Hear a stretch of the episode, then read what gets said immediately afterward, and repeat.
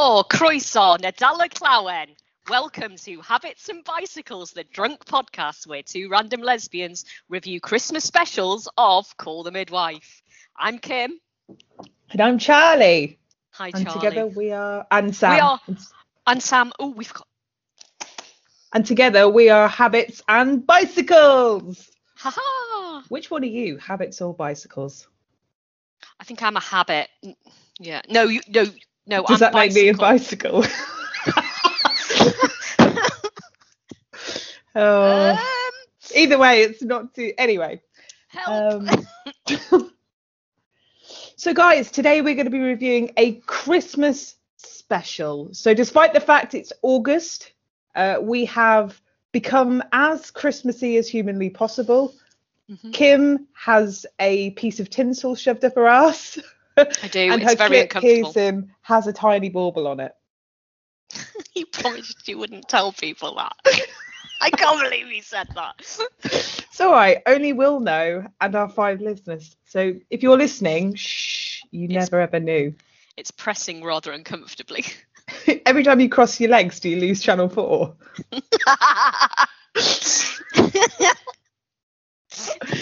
Every time a bell rings, an angel gets its wings. Um, so in order to make this maximum Christmassy, I was wearing a Santa Claus hat. However, my dog, who's a puppy, we have a puppy now, lost his mind and didn't like it. Thought it'd been stolen, so I've had to take it off for purposes of recording this. Um, but we are drinking Christmassy drinks. So Kim, what are you drinking? I've made a pint and a half of snowball. And for So- our American listeners, do they? I don't know if they have snowballs over there. Mm, not sure. So it's Advocaat and lemonade. So I think the the closest equivalent they have over there is like eggnog. What is eggnog? Is it just Well, egg? I don't know. I think it's egg like, with gone off. brandy. Yeah, It's egg that's gone off. yeah. Just pause. a- So Oh, have you cut your head? no. Have you always had a mole? Oh, my bleeding. Yeah. Um. So. Yeah. Do you want to start again? I've cut me fucking head. Hang on. Just getting rid of the blood. Um. So you're drinking eggnog. I'm drinking Bailey's. oh, sweet. Mm-hmm. Very sweet. At actual Christmas, you can get like flavored Baileys. So they do like a chocolate one that's lush. Mm, you can get that in Waitrose at the moment, actually. Can you? It's called Lux. Nice. You can't get that in the normal shops for normal people. Um, I am a normal person. she's she's actually in a yacht. She's telling me that. I'm topping my eggnog up. What with more eggnog? Yeah. So as this is Christmas, in the spirit of Christmas, we are going to get absolutely wankered, Yeah. And we're going to review season four's Christmas special. Now, somebody did ask us, how do you know which season belongs to season? I'm going to go with the BBC's um, word for it, and they say that this Christmas special belongs at the end of series four. So you have your series, then you wait all the year for Christmas, where you have the special, and that's the whole series, and then they do another one. Mm. So if you hear any um, other sounds, by the way, it's my puppy um, trying to eat his bed. So I do apologise about that. But uh, It may also be my clip piercing. So, yeah, it may be Kim's baubles rubbing. yeah. so does it give you static shock? No, no, it's just quite a nice tightness in the trouser groin area. It's quite nice. I suppose it works with your captain outfit Yeah. Yeah. on your yacht. Oh, yeah, with my little hat that says captain. Yeah. Ahoy. Shiver me timbers. Lanto.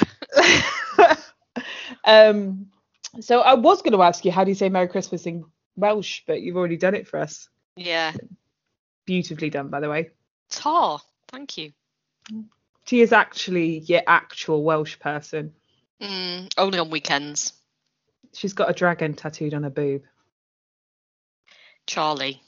We've discussed oversharing before. um, I was also going to say to you, right? I was talking to an American friend and I realized that actually in America, they don't have Christmas dinner. So they have Thanksgiving because they have two Christmases. They have Thanksgiving and then they have Christmas. It's the same kind of vibe. So their big family meetup is Thanksgiving and then Christmas they're not too asked about. Whereas over here, Christmas is like the big thing. Yeah. So like let's just what do you have on your Christmas dinner? Okay. Do you want the full rundown? Mm-hmm. Okay, so we start with a fish starter that my dad Nice. prepares, which is usually like salmon, salad, maybe some potted shrimps, that sort of thing. Then we have homemade soup that my dad makes, usually mushroom and tarragon. Maybe he'll mix it up with a watercress occasionally. Ooh, Stilton is Stilton and for me. Is it? Stilton and broccoli. Nice. Nice. I can highly recommend the mushroom and tarragon. I'll give it a go. Um, and then the secret to it is he doesn't. He uses um, mushroom porcini stock cubes. Makes it very nice. Um, then we have the Christmas dinner with the full works. If my mum can be asked, we have turkey. If she can't be asked, we have beef. Yeah. Um, then we have cheese and biscuits, and it's usually then that takes an hour or so Yeah. for the cheese and biscuits because we basically graze. Um, and then that's it. And we have a different wine with every course. Yeah. So we have something similar. We usually go for like a fish platter. So um my dad lives near the sea. So he tends to bring like fresh crab and we'll like do it all up and dress it and have that. Or sometimes Mm, we'll nice. splurge and go to Waitrose and get like a proper fish board with like potted shrimp and all of that. Then we'll do a soup. Um, then we'll have the main. Um, so we tend to change the meat a lot. We tend to do a gammon as well for cold meats on Boxing Day, um, which are, we cook slowly. And then you have like your veg. Do you have a Yorkshire pudding? Only if we're having beef.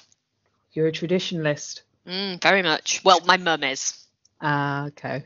And then for pudding, because I've got some relatives that are like mad for their puddings and their sweet stuff, we usually get like a chocolate trifle Okay. or a Yule log, which is like a When- Swiss roll. We're not big pudding people. We just We're rather not. eat another face full of cheese and biscuits. I do love a bit of cheese and biscuits. You can't beat it. We've got a really nice cheese shop near mine, so I go and so I make a pre-order for a bundle, and like actually, I should probably go in now and say that put my order in because I just pick it up. It's like a little basket. It comes with like really nice like bits of pate and obviously the meats and the Mm. cheeses and all of that. But I'll be working this Christmas. Ugh, Mm. nightmare. Do you find that different cheeses go better with different biscuits? totally like you got a soft cheese you really want like a hard crumbly um cracker but then you go for like a hard cheese you want a soft cracker and the chutneys you got to have some nice chutneys. No, No, no, just uh, grapes and dates. i like to make my well my wife makes a really good chili jam. Oh, so Oh. good. Nice. yeah. Bloody love christmas. Christmas is basically about eating food. Once you've reached like as a kid you're like oh santa's gonna come. But as an adult you're like I want the can have some food. really good cheese. I cannot isn't wait we do Um, exactly the same thing at Easter, though. It's like Easter's like a rerun of Christmas Day for us. we don't really do that i've never because I've, I've worked probably easter sunday since i was 16 so i've never really had it off Right. So- But to be fair, we do a roast dinner every Sunday, whether yeah it's have in or out. roast So you know, tradition yeah, Whereas tradition. Americans won't know what a roast dinner is because you lot don't have roast dinners. You have dinners, but you don't really have a roast dinner on a Sunday. Mm, Gotta have it. It's traditional. it's tradition. Most people are having it on a Sunday. yeah. Um, I was just going to ask you, like, oh, what was I going to ask you? I was going to ask you something else for that. Oh, mince pies. Do you like a mince pie? Do you not like them? It depends on the pie. It depends on the pastry to mincemeat ratio. What more pastry, less mincemeat, or the other way? Yes. And then filled? loads of. No, I don't want a deep filled. I want more pastry. I don't want to be filled deeply. Um, and it's got to have loads of custard. Loads of custard. So do you like a hot pie? Yeah. Actually, I really like the flavour of mince pies, as in the mince meat. I just don't. I'm not a big fan of um, fruit. Uh, you know, like the um, raisins or sultanas or whatever they are in it. Mm. But I came across many years ago something called Jersey black butter, and Yeah. Jersey black bl- butter is like a jam that tastes like the inside of mince pies. Ooh, It's amazing, and it's Nice. smooth, so it's gorgeous. That does sound nice. Mm. Um, I love mince pies. Oh, it's always, you know, the start of the Christmas series um, season, about August time. You start selling them in the shops, don't they? Declare Christmas. Um, yeah. But I love a mince pie. I like making them as well. I like Do baking. Yeah, I like baking my own mince pies. Oh, no, can't be asked. Rather just buy them. I can't stand though Christmas pudding. No, God no. It's Ugh. rank, isn't it? Like it's got marzipan on it, and it's Oh no, I like marzipan. it's full of whiskey, and it's just. I like whiskey. My um great uncle, he used to make um his Christmas pudding in his shed. He used to make a lot of stuff in his shed. Um and um he like he used to make his own mustard with a gas mask he had from World War Two. So you go round, you'd be like, all right?" And he'd be like, "Well, in a second. With gas mask on. No. no, Really? seriously. Yeah, he was he was fun. Um so yeah. So that's Christmas. Um if you guys have different Christmas traditions, uh, if you have things that you do specifically, we'd really like to hear it. So pop it in the review section of iTunes if you listen to it on that, or just tell us on the Discord. Please feel free to join and let us all know what you do for Christmas. Um, so after that, I think 20 minute. Oh, it's gonna be it's gonna be slightly longer, guys, because the Christmas special is slightly younger. So just you know, pour yourself an advocaat or a snowball or an Mm. eggnog or, Or a port or a or Baileys. or a Bailey's or peppermint have some- if you're Ugh, Jesus. someone suggested that and I did look guys but I just cannot get it so if anyone wants to send me some peppermint schnapps I will be a willing Yeah. participant Don't don't don't say that. You'll get like 20 bottles in the post. You'll and I'll drinking- drink them all I'll stick them in the Baileys it's good oh what's your favourite carol actual carol or just Christmas song. Christmas song I, what's that one? rocking around. I like rocking around the Christmas tree. Mm. In terms of actual carols, I think it's probably "O Little Town of Bethlehem." That's a good one, yeah. I like shepherds. Wash their socks by- Wash their socks, Socks by night. Seated on the. An angel of the Lord came down and taught them how to. I also like Kate Rusby's um, Santa Never Brings Me a Banjo. It's always a good one. I don't know that one. Santa never brings me a banjo. Anyway, so we will. Should we start the episode? Yeah, do we have to? Let's do it. Okay. Okay. So, guys, this is the Crimbo special where, you know, our pupcake lovers are reunited. Um, it's also about Iris, who I love her actually. She's one of she's really good in this episode. I also Loki think she's quite hot, and I don't understand why. Oh, Victoria Hamilton, totally. She's fit, isn't she? totally, yeah. She would. Um, and then you've also got Monica Joan being the most dramatic bitch ever. It's epic, I love. isn't it? I just fucking love her. It's like god tier levels of pettiness. You know what I mean? Like we all have someone to look up to. so uh, the episode opens up to Tom baptizing a baby. Um, also, Tom is a parish priest, yeah. Mhm. That's quite a posh church he's baptizing that baby in. It's a big church. I don't know It's if like it's a posh. cathedral.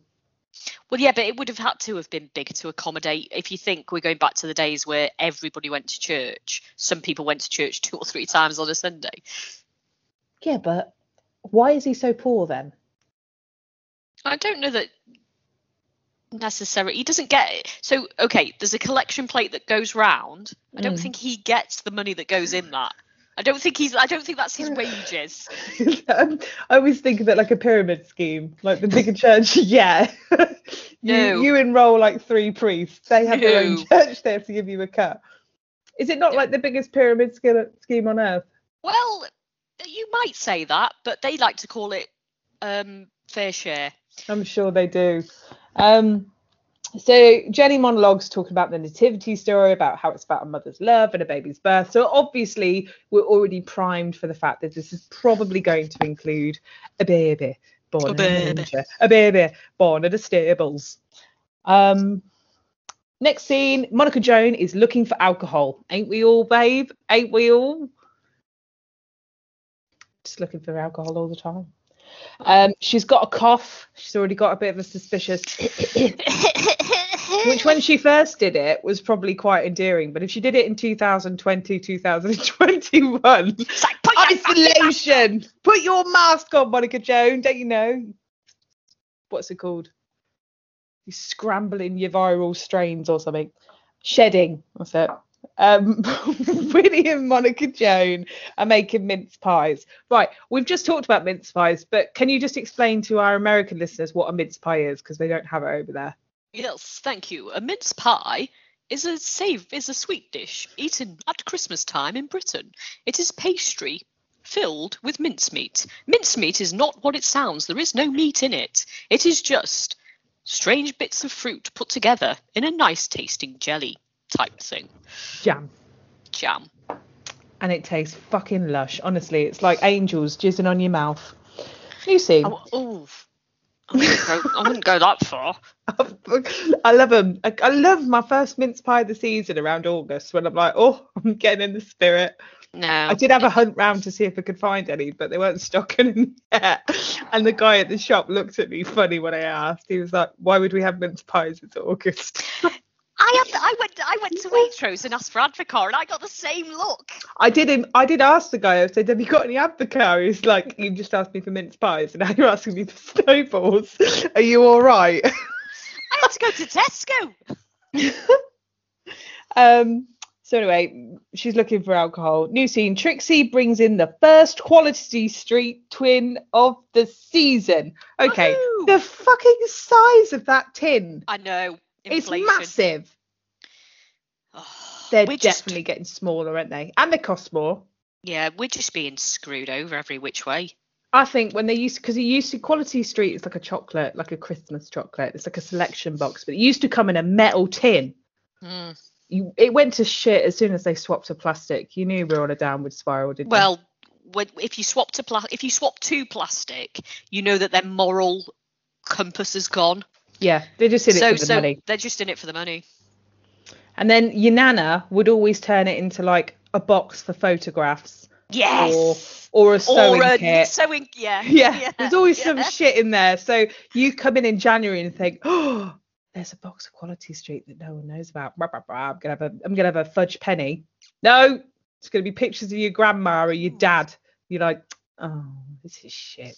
Don't care about this. Is that your favourite quality street? Is it fudge penny? Um, no, I like the um green triangle. Ugh. What do you like? I don't like quality street. Do you prefer I- heroes? I prefer celebrations. Okay. But if I'm if I have to eat a quality street under sufferance, it's always the country fudge. Nice. I do like a bit of fudge. I'm not a big fan of fudge. Like if I had to choose fudge, I wouldn't eat it. I think it's too sweet, ironically. Yeah, but you could just have one. I couldn't eat like twenty of them. You know when it gets stuck in your teeth though, and you're like, They're not like women. when you can have more than one at a time. Your mouth's not that big, Kim. No. um. So yeah, first quality street, the size of the tin. She brings it into the clinic room. Um, Cynthia takes a call and says that there's twins on their way, so off they go to go and deal with that. Uh, Tom's giving service in the massive church. Babs is with a bunch of kids, um, and they're all being super rowdy. She's a Sunday school teacher. I yes, When did that happen? right. Thank you, because I was watching this and I was like, why is Babs in the church? Like, why is she minging around a load of kids? This looks well dodgy. And then, like, you're right. It's not that go down a bit heavy. It's gone very thick at the bottom. Yeah, you have to stir snowballs. Yeah. Keep it fresh. Keep it fresh. Um, but yeah, she's a Sunday teacher. Like, who knew? Um, and does that mean that she has every Sunday off? Must do. But they'd probably be given time to go to church anyway in this period, wouldn't they? No, but Good. someone's like people are clearly going to give birth, and like Phyllis is quite an open atheist. No, nobody gives birth on a Sunday morning. There's too much going on in the kitchen. That's true. If it's like Christmas, no mother in Great Britain has time to sit down because No. they're always like, just, just sit down, have some nuts, have some crisps. I'll be in in a minute. You're like, do you sure you don't want anything to eat? No, sit you down. I've had to. I've had like, I had a packet of crisps Wednesday. Sit down. I'm fine. Cooking dinner. Does Um, your my mum always used to say, "This kitchen isn't big enough for all of us. Get out." my mum doesn't cook. Um, she's not very good at cooking at all. So my dad always used to do it. My dad's not that good at cook anyway, but my wife and I, we always host. It's always our house. So I have said quite a few times, I've told people to fuck off out my kitchen because I'm cooking. And I've said it that bluntly. I've been like, everyone out. I'm sick of the sight of everyone I'm cooking. Bugger off. Go and watch some TV. Eat all the food that's sitting out in little minging picky trays. Don't talk to me. I'm busy Mm. this soup's not going to make itself, is it? Nope. No. Nope. The world's split into like the eaters and the providers. I'm an eater, definitely. I'm a provider.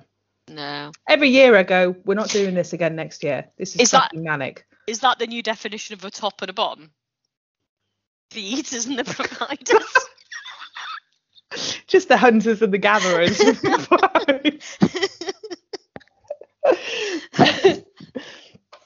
but yeah, so Tom calls for the choir, um, who now can't sing because Babs, to stop him being so rowdy, has given them all a toffee chew. So Barbara then has to have them all spit out their sweets into her hand, which is like grim. Um, The kids sing and they're shit. Babies cry. um, Trixie slips into the back and hoiks Dr. Turner out because there's some twins being born. This is the start of Tom and Barbara's love story, but also how awkward must it be for Trixie to have to like be this close to an ex? yeah, especially as it wasn't. It wasn't really amicable. Is probably the wrong word, but they he didn't want to break up, did he? Well, He no, he, Trixie, come back, come back here. Yeah. Well, she's not a dog. Well, he, hmm, yeah. but um, so yeah, it must be really awkward for them. There's a lot of, and I feel like there's a lot of un unresolved issues and tension that probably doesn't then get resolved until the next Christmas special. No, not really, does it? It's an interesting one. Um and but yeah, Barbara's the Sunday teacher. When do you think that started? When she saw Tom was single. she was like, ah, here's my chance. I can't wait to make papier-mâché Noah's Ark with all those kids. oh, you Um, got to do that. I, okay, here's a bit of a thing. I used to help the Sunday school teacher at my church. Up. Really? Yeah, he used to help out with the kids. Anything to get away from like the teenage Christianity room where they try to like marry you off. Okay. Is that what happens? Well, you were in the kiddie section, and then when you hit about 15, they'd stick us all in like it was like the cellar, um, but they did it out really nice, and we'd sit in there. Like there were bean bags and stuff, and the hope was that you would find a nice Christian boy to marry. This But doesn't. everyone- This doesn't sound Anglican to me. No, it wasn't. Okay. Um, but yeah, so I just anything to avoid that. Because honestly, like you go in there and all the single men would be like, "So, are you going to be my wife?" And he'd be like, "No, thanks." It was uh, it's quite the uh, environment. Lucy, Monica Joan's decides to cook the Christmas suet pudding without supervision. Um, after putting it on the hob, she instantly forgets and leaves because she's busy. She's got things to do. She's got stuff on her mind. She's got She's Yeats to quote. Yeah, she's very busy. So next scene, Sheila and Tim are leaving the church. Sheila is just slagging off the kids that have just been singing carols. Like she's styling carols. She's like, they were terrible. They were off key. There were no tenors. I'm like, Sheila, the parents of those children are probably minging around you. And they are kids. Yeah. Come on, Sheila. Where's where's your where's your Christian compassion? Where's your? She hasn't, has she? She's just a helicopter mum. She's like, Timothy, why didn't you sing? And Tim's like, well, my voice has dropped now, don't you know? So I can't just can't be in a choir. I'm too manly. Manly. Man, man, man, Man, man, man. man, man, man. Um, while they're bitching about the kids and saying they're shit, Mrs. Willins or Iris approaches, and I should say she's shaking like a shitting dog as she does show. She's really frightened. She's just a bag of nerves, isn't she? She's like, "Excuse me, excuse me, Mrs. Turner." It's like, what are you doing? Why are you so afraid? It's only Sheila. She's a woman that's been beaten down by sadness. I know, but she needs to talk to Meg and Meg. Because they'll be like, you fucking take her, I'm telling you. she needs to get a headscarf. um, Sheila compliments the church, says it's looking grand. Iris asked if Dr. Turner went to the twins because it turns out she's the auntie, and Sheila's like, Well, I shouldn't tell you, but yes. And Iris is like, I must leave. Whoo! And she leaves like Mo Farah. Um, Rosemary is the mother of the twins. Um, she's very heavily pregnant, and it turns out it's a false start. So Trixie and Cynthia are explaining that it's not quite time yet, which is really upsetting Rosemary. Um, Iris arrives with fruit, really excited, like, oh, just got these off the barra. I've got some tangerines. It's all exciting. Her sister's there and explains to her that it's a false alarm, but she takes the fruit off her anyway. And it's kind of like, is she the family doormat? Because everyone treats her a bit crap. Mm, yeah, did seem that way, didn't it? Yeah. Like, W- w- Heidi's pulling on our heartstrings. She does this. You know she does it. So anyway, I feel sorry for her. Um, Trixie and Cynthia then return to find Monica Joan has collapsed, and while she's collapsed, she's also coughing. They're like, Monica Joan, Monica Joan, can you hear me? Can you hear me? And Monica Joan's like, no. Um, so they Shut then up, hear asleep. then they hear that whistle. Like, did you ever, when you were little, did, especially when in school, we used to whistle in class, and we used to we used to try and make it sound like a bomb coming down. Just Why? freak- Because we were so close to the Second World War and it we frightened just used teachers. to freak people out. Um, um, she doesn't respond, and then they hear this whistle that I've just done, and the Christmas pudding explodes at, at such an opportune moment. I didn't realise Christmas puddings exploded. Well, I think anything can explode if it's put under enough pressure. Yeah, but the water would have surely evaporated by the time. Because it didn't have a lid on it. Oh, well, it. ha- Mm. I don't know. I'm not a chemistry expert. Frankly, I didn't even pass science. So Improbable one who has a chemistry. Um, does she? she has a chemistry degree. So if you could explain to us why the suet pudding exploded, uh, we'd love to hear it. Um, so the next scene, Iris and her husband are sat in front of a fire. It's the evening, and he says, "Oh, you should eat some grapes because they'll help with your kidney stones." She then says she doesn't have kidney stones anymore, and then bursts into tears. Um, and he's like, "Oh, I'm sorry, darling. I didn't realise." And then they talk about the fact that um, obviously they've lost a child who they Mm. talk about a lot later on. Um, their child's been dead for quite a while, but I think it happened around Christmas time. Yeah, I, I, I, yeah, I don't know. I didn't really get that impression, but it must have been for it to interplay with the story. To be so poignant. Yeah. Um, and they talk about her crib. Her daughter's, her, their baby was called Lorna, and she says how she's never been able to let go of the crib because it felt like she was letting go of her daughter. And it is like this for people who lose babies. Like they never do forget. I've got some friends who've had miscarriages and who've had stillbirths, and they still talk about their child they could have had. Like it is a very much a reality, especially in midwifery. So I'm glad that they inco- include it. Mm. Um, yeah, it's very poignant. It's nice. and to- people don't to- tend to talk about the loss of a baby. No. No, it's very difficult, isn't it?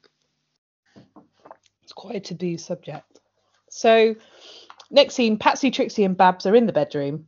Um, Trixie explains that Monica Joan has got a fever and is a bit bonkers. They're all doing their Christmas cards. Um, who's Patsy sending cards to? Because she's got a massive pile of cards. Yeah, we're in the days here when you'd send cards to, you know, your school friend that you've not seen for 20 years. Oh, I don't know. Maybe she's got like friends. If anyone's going to do a No, she, she's story. not got friends. Shut up. Um, Patsy explains that she's going to have a whiskey. Trixie sa- uh, Trixie then says alcohol's very bad for the complexion, so I won't. So yes, Trixie is on that wagon. She's not getting off the wagon. Doesn't matter that it's Christmas. She's sticking to her guns, but she's also not telling everybody that she's getting help for her alcoholism, which. Uh, Mm.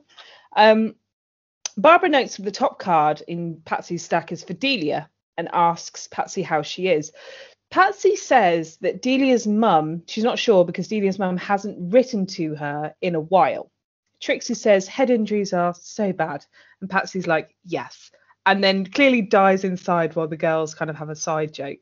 So Mm. Patsy's I- been writing to Delia's mum Yeah. and Delia. Well, yeah. Something's definitely happened in this time period with Delia's mum for her to be like this. To be so distant compared to how she was in the last episode, Yeah. where she was actually really quite sweet. Yeah. Well, she she got rid of the fringe, didn't she? And it changed her personality. Well, fringes can be difficult like that. But I do think that I think her mum worked out because also if Delia's not got a great memory and she's kind of getting confused and remembering things in dribs and drabs, she might have said something. Okay. Would Or she? something. Yeah, but even a person with amnesia knows that murder is a bad thing, don't they? So would Delia know, or at least understand that society would think this is a bad thing? Don't mention it. Not necessarily. I mean, it does come back, especially if it's frontal lobes, which is when she was first hit. She might not actually have that voice of reason that says, "Oh, don't say that yet." Okay. That could actually be impacted. So we never, we never really tie down what it is about Mrs. Busby, who's like evil, evil London and they're lesbians. Yeah. Something transgressed in this period, and we'll never know. Lucy, Doctor Turner visits Monica Oh, Joan. Hang Go on, on. hang on. Did you not think though that they played this quite well from the setting of the scene? Because it's rare that Patsy appears on her own in scenes. When it's a, when it's a scene of all three of them, it's it's rare that it's Patsy that's the one on the side unless Delia's there. Yeah, And I, and I felt like D, I felt like Patsy was almost separated from the two of them a little bit. That's a good point. Actually, it could well be that she's been separating herself because of what's happening, and she can't really talk to anyone about it, can she? She can't go. My girlfriend got hit by a car after we, you know, made sweet, sweet love and got a house together. And No, what was it you said? oh, you want me to say slipping digits? Slipping. Di- D- what what was it what you said in the first episode as well? Was it finger blasted? Ah, yeah. Yeah. You've got such a lovely turn of phrase. well, I am a writer. Um, so Dr. Turner visits Monica Joan, who is delirious, very high temperature, and you know, he just says we need to keep an eye on her because she's very, very poorly. Next scene, Violet's shop. Fred is being measured for a Santa costume. Um, they're just adorable. Like she's sewing a hole in his butt seam. And they're just having a very coupley chat about Christmas. And- You've got to like someone a lot to get that close to their arse crack, haven't you? You really do. um, while she's doing that, Violet explains that she's doing a Christmas raffle, and the first prize gets a full baby kit, including crib, clothes, nappies, everything you'd need for a newborn. Uh, should you not have prepared for its coming, which is so helpful, So helpful. so helpful. It's like they knew. It's like It's it was like, in the it's, script. it's it's like it was written. It's like it was written down. Next scene. Dr. Turner is very worried about Monica Joan. and he's worried that she's going to develop pneumonia. Um, he prescribes Distaval, which is obviously, as we know, thalidomide, which I, I like because it doesn't really get discussed again, but it's a nice little reminder that he's quite casually prescribing this at this yep. time period. He's being very liberal with it. Yeah. Anyone who's sick, have some Distaval, which is obviously going to wonder drug. It's a wonder drug. It's going to cure everyone. So he gives it to her as a sedative. Evangelina is very matter of fact um, about the fact that she's sick, and she's kind of like, well, if she continues to be sick, we're not going to be able to look after her. It's the funny farm for her, and kind of just rods her off and is like, well, we can't look after her. And I just think it's an interesting moment because, as we see, we kind of explored their relationship in this episode quite a lot. Mm. And it's an interesting way although they are very different and their backgrounds are very different, they themselves are actually quite similar. Mm. And they bicker like siblings, don't they? Oh, totally. They really argue with each other. Mm. Usually for like humorous effects, but I think they went a bit harsher with this one. Yeah. Yeah. Pam Ferris is amazing. I love her. She's she's she can sell a line. She can sell a comedy line like no one else. She really can. She's she's got depth. So the next scene, Patsy is now on her own, sitting in her bedroom. The lights are off, and she's looking through a shoebox of sad things. She gets two pictures out of Delia and looks sadly at them.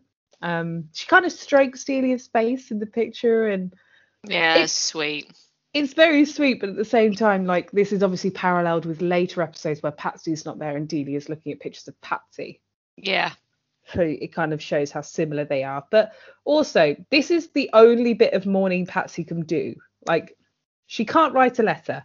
Delia's not responding to letters. She can't get any information from Delia's mother. She can't go to Wales.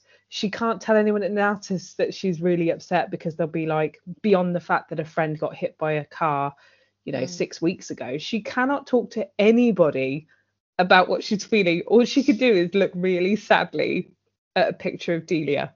Yeah.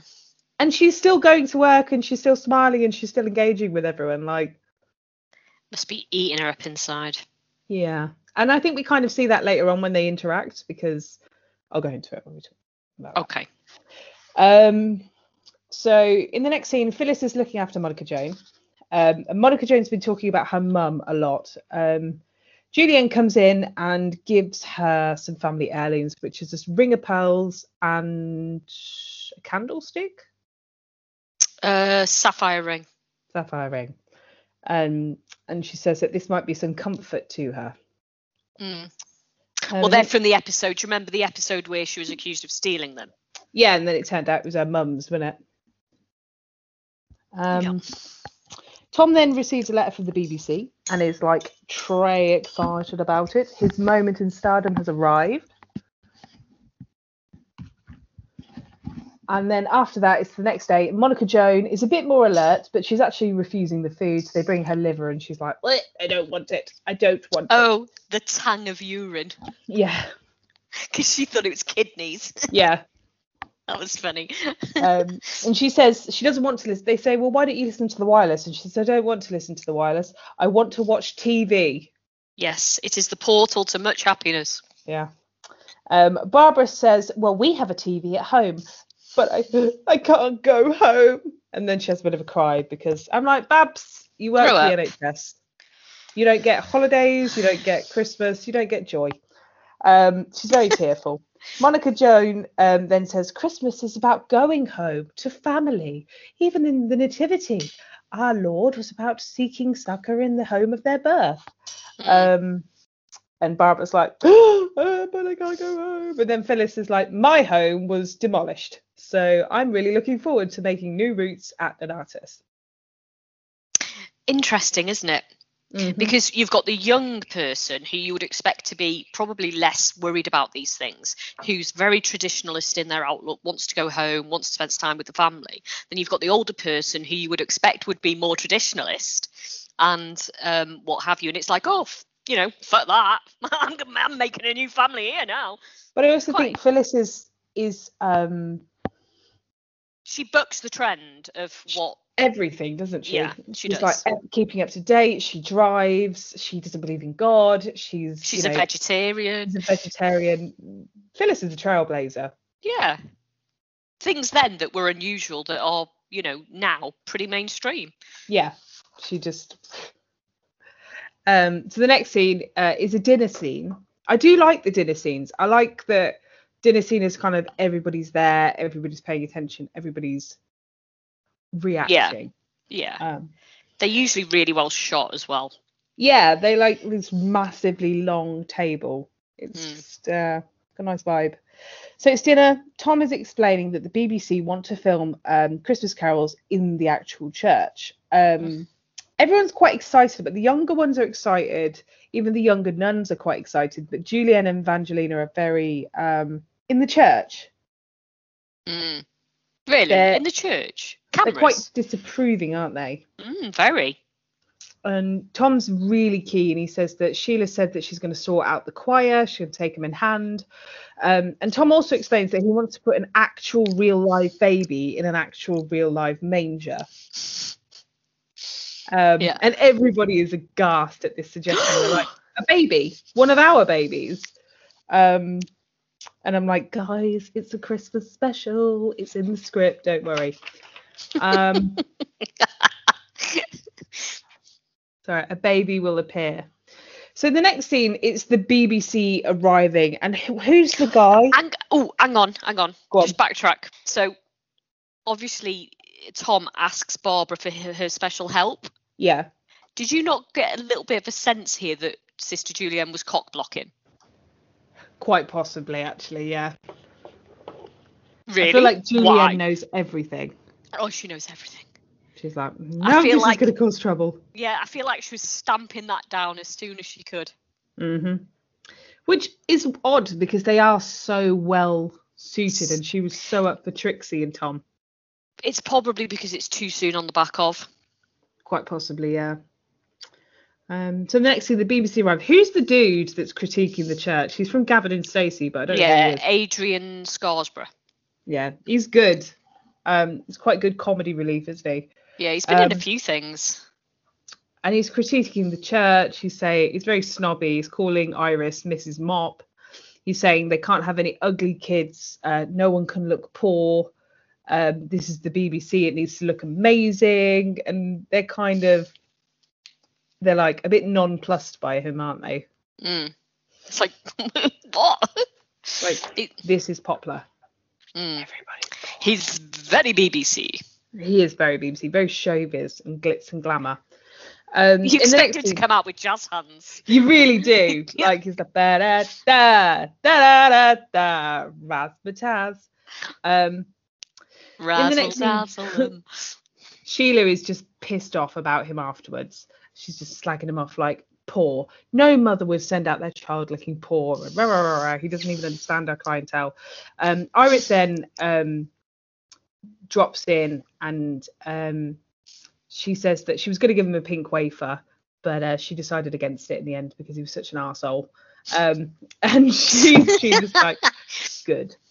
Um, so yeah, so they have a conversation, and Iris agrees that she's going to help them prepare the church Yeah. and get everything ready for the BBC. So the next scene, um, Sheila asked him to bring in grammar school children um, because she says they're basically going to get in some good talent into the choir because the old one's crap. So I'm assuming she's gone in and like fired all of the children. That's so brutal, Sheila. It- it's so it? brutal. you sound rubbish, so go away. We're going to find some better singers. Um, and then there's just a big montage of all the prep. So, you know, Iris and Sheila are putting posters up everywhere for auditions for this uh, choir. Um, and yeah. Next scene. I do feel like this is an episode that's spanned across a couple of weeks. Um, in the next scene, Evangelina finds Monica Joan, who's well now and on the mend, um, saying she's going to buy tinsel and a tree. Evangelina says no tinsel. They've got this rule they can only have Christmas stuff up for seven days just before Mm. Christmas, and Monica Joan is flouting the rules. It gives us a timeline point, though, doesn't it? hmm So it's not even. T- so this means this episode must have started like just at the beginning of December. Well, it's before the 18th, isn't it, of December? Yeah, which means Delia's probably been gone about three weeks. If that. Yeah. Yeah. So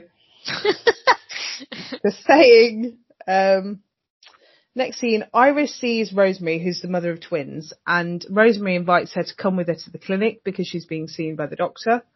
Um, Dr. Turner is in clinic and he's seen a boy with a rash. Um, Dr. Turner says that this is the fourth case of measles in a week. Um, and they discuss the fact that there is an impending vaccine, but you know, they don't know when it's going to happen and when they're going to hold trials. Um, but there is a measles epidemic that's starting to brew in Poplar. In the next scene, Rosemary is at the clinic with her auntie Iris and her waters break. Um, and hello, and Iris is like, oh my god, oh my days, she's having a baby. Oh wow, wow. She's just amazed. Um, the next scene, Evangelina is cleaning the kitchen after pudding explosion gate. Um, Patsy, Barbara and Cynthia are watching on. Why aren't they helping? I don't know. I Like, don't why know. are they watching an older woman do the work? Because she'll get angry with them because they won't do a proper job. Patsy's in her cub uniform because, of course, um, they say that they're off to go and see the Christmas lights. Um, and Monica Joan wants to go with them because they're obviously going to take all the kids and all the cubs and brownies and all of the Sunday school kids. Barbara's taking her lot. Everyone's Yeah. getting on this double decker bus and they're going to go around London and watch all the lights, which Yeah. sounds so depressing. Um, we used to do that when we were kids. I know, you know, you know when parents would be like, guess what kids, we're gonna do this, and you'd be like, yay, and then as an adult you're like, how shit. um, so Monica Joan's says that she'd like to go, but Phyllis, um, sort of vetoes it and points out that Monica Joan's has a bad chest and she's just recovering from potential pneumonia. Um, Monica Joan, they're sitting at the table at this point. Monica Joan has been making a tinsel wreath for the door. Um, Evangelina's like, what is that? And Willie says, it's a wreath, you know, she's going to put it up. And Julienne says, you know, you must remember our rule about no Christmas decorations until the week before Christmas. Um, at which point Monica Joan sort of has this long rant, which then ends in, and I want a TV. Um, which this woman is playing chess. Um, and she kind of says, you know, there, TV brings delight to children and people are going to love it and it's really important. Um, Evangelina, characteristically, obviously she hates anything new. She, uh, immediately is like, absolutely not. People should not be spending their money on frivolous things like TV. They should be looking after their children. Um, Monica Joan's says she, even she knew delight as a child because that's what children tend to prefer. They tend to prefer fun things. Even she knew delight as a child, um, although her childhood wasn't happy. Evangelina then sort of gets really huffy and goes, you never knew hardship. You don't know what unhappiness is. Monica Joan, then they basically scream at each other. And this was a really interesting dynamic between the two of them that I kind of wanted to talk to you about because Evangelina obviously come from extreme poverty yeah, and Monica Joan came from extreme wealth. yeah.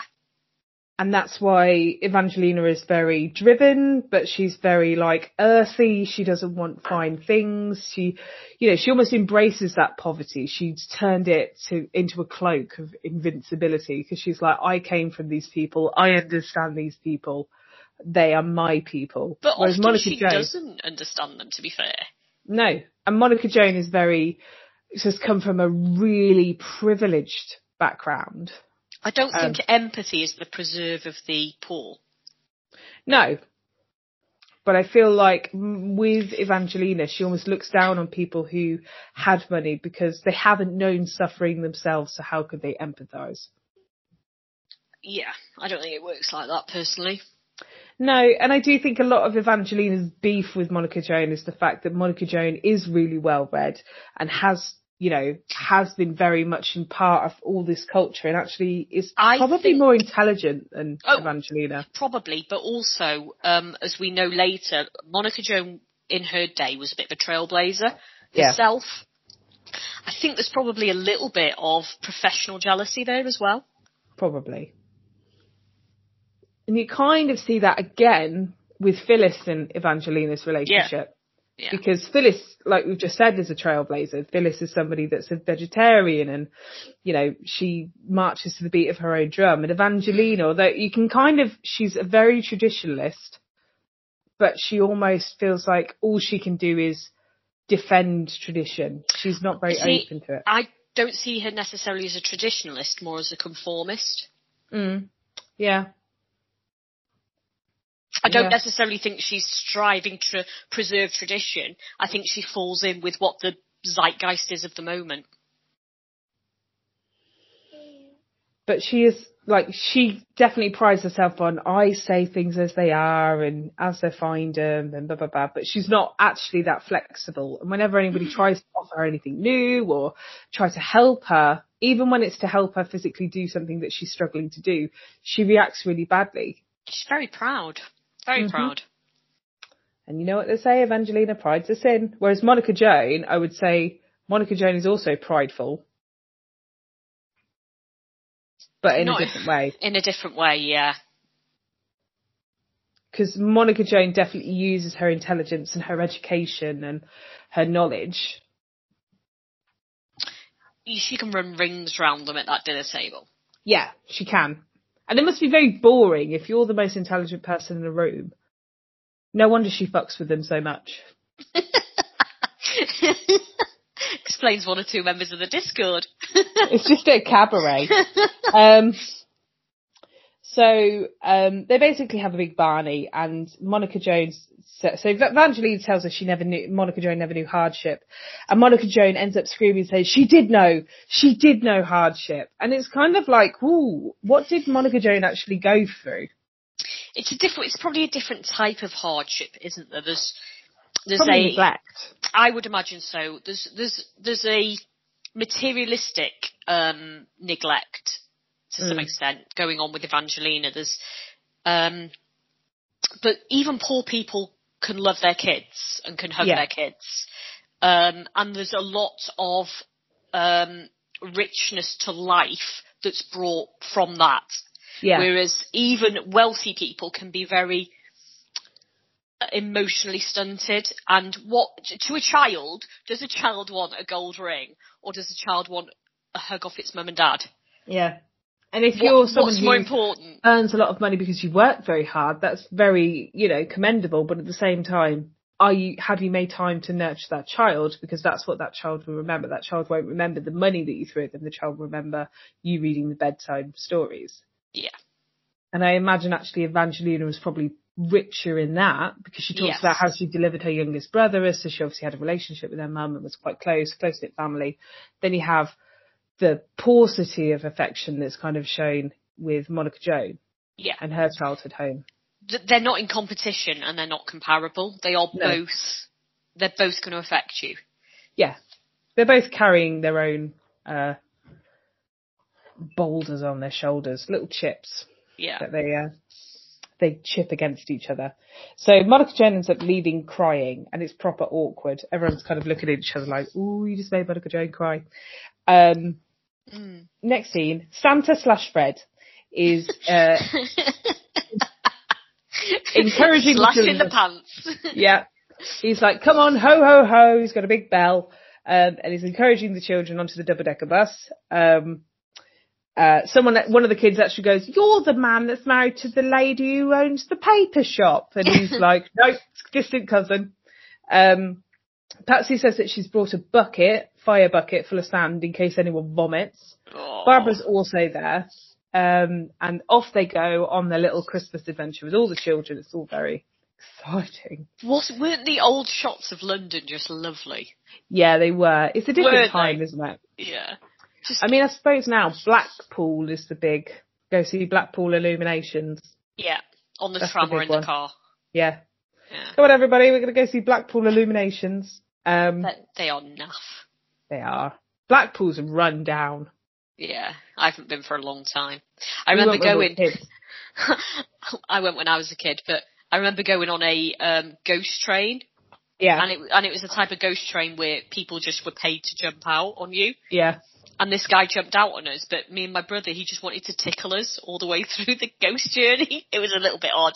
Yeah, it sounds a bit creepy. it's a little bit odd. It's just ghosts that want to see tickle children. Um, we went to, um, I went with my cousin and my mum and dad and, um, we stayed at this really rundown bedsit where it was like in winter and you couldn't shut the window because the like it was bust. So it's freezing and me and my cousin had to like share a single bed because they didn't have children, children's beds or two singles. So we had to like top and tail and, um, it was fucking freezing. And I remember like we, my mum and dad had like paid for meals. I don't know why. This woman was like, all I've got is soup. Seriously. And we were like, okay. We'll have the soup then. we'll have the soup. And Looking at the menu, we'll have the soup. there was no menu. She was like, it's soup. That's all I've got. Like for breakfast. You want soup? And it was just rough. Wow. It was rough. And then my dad in the end was like, right, go to the offie. Sent me and my cousin. And um there was a homeless guy and my dad before we left was like, do not talk to anybody. And this homeless guy was like, give us some money. And I went, what? And my cousin was like, oh my God, you talked to someone. And then we just legged it through Blackpool. It was great. Um, so in the next scene, Rosemary, mother of twins, is giving birth. Um, as Iris watches on and she's kind of, as she's doing it, Iris is kind of reliving her own birth and is like super traumatized by it. Like, give that woman some counselling because she really needs it. Yeah. She's just, just scared. Um, in the next scene, Monica Joan's sneaks away like a thief in the night. And can we just take a minute to appreciate the next level of pettiness? She's like, oh, I can't have a TV or a Christmas tree. Well, I guess I'll just run away and die then, won't I? like, I love her. Like, that next level of kind of angst and, you know what I mean? Mm. I don't think I could pull off that level of drama, but she's just a queen. She's a queen. She's a queen. Absolute queen. Literally, can't have a Christmas tree. I will die, and you will wonder forever where I am. I think I'll do that next time my wife's. I'll be like, I'm gonna have some ketchup. We haven't got any ketchup. Well, I guess I'll just leave and die. That might be a tad over dramatic. Just oh, and this isn't just at the slightest Well- inconvenience. Just be like, I'm running away forever. No, Monica Jones doesn't see it that way. The poet in Monica Joan's sees this as, well, I don't belong here because they won't let me have these things. So if I don't belong here, I'm going to go back to where I do belong. And she doesn't belong there either. I'm going to follow the old Christmas story, which is rubbish because we now do it at Easter with Mothering Sunday. Heidi, get your Christmas festivals correct. But anyway, so Yeah. She's going to Bethlehem because she can't have a Christmas tree or a t- telly. Um, so the next scene, they're on the bus. Um, Patsy's leading a song of Happy and You Know It, Clap Your Hands. Um, oh, I hate that song. I know. And um, second only to the wheels on the bus. Barbara is upstairs with one of the kids who's kind of laying on her and has a fever. Yeah. Um, Tom gives Barbara a sweetie. Yeah. And um, there's a lot of uh, double entendres going on here. So it's Oh, a it's- sherbet lolly.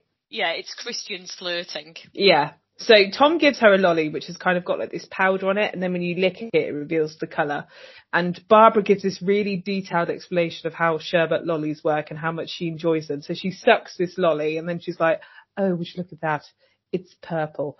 And then she's like, "Go on, Reverend. It is purple why don't, now you've why don't it. you why don't you give it a go?" And then he gets it. It's like, "Wouldn't you believe it?" But blue. So they're kind of licking lollies and looking at each other, and They're They not banged. licking, they're sucking. they are. They're just sucking on lollies and giving each other eye contact. It's just pornographic, really, isn't it?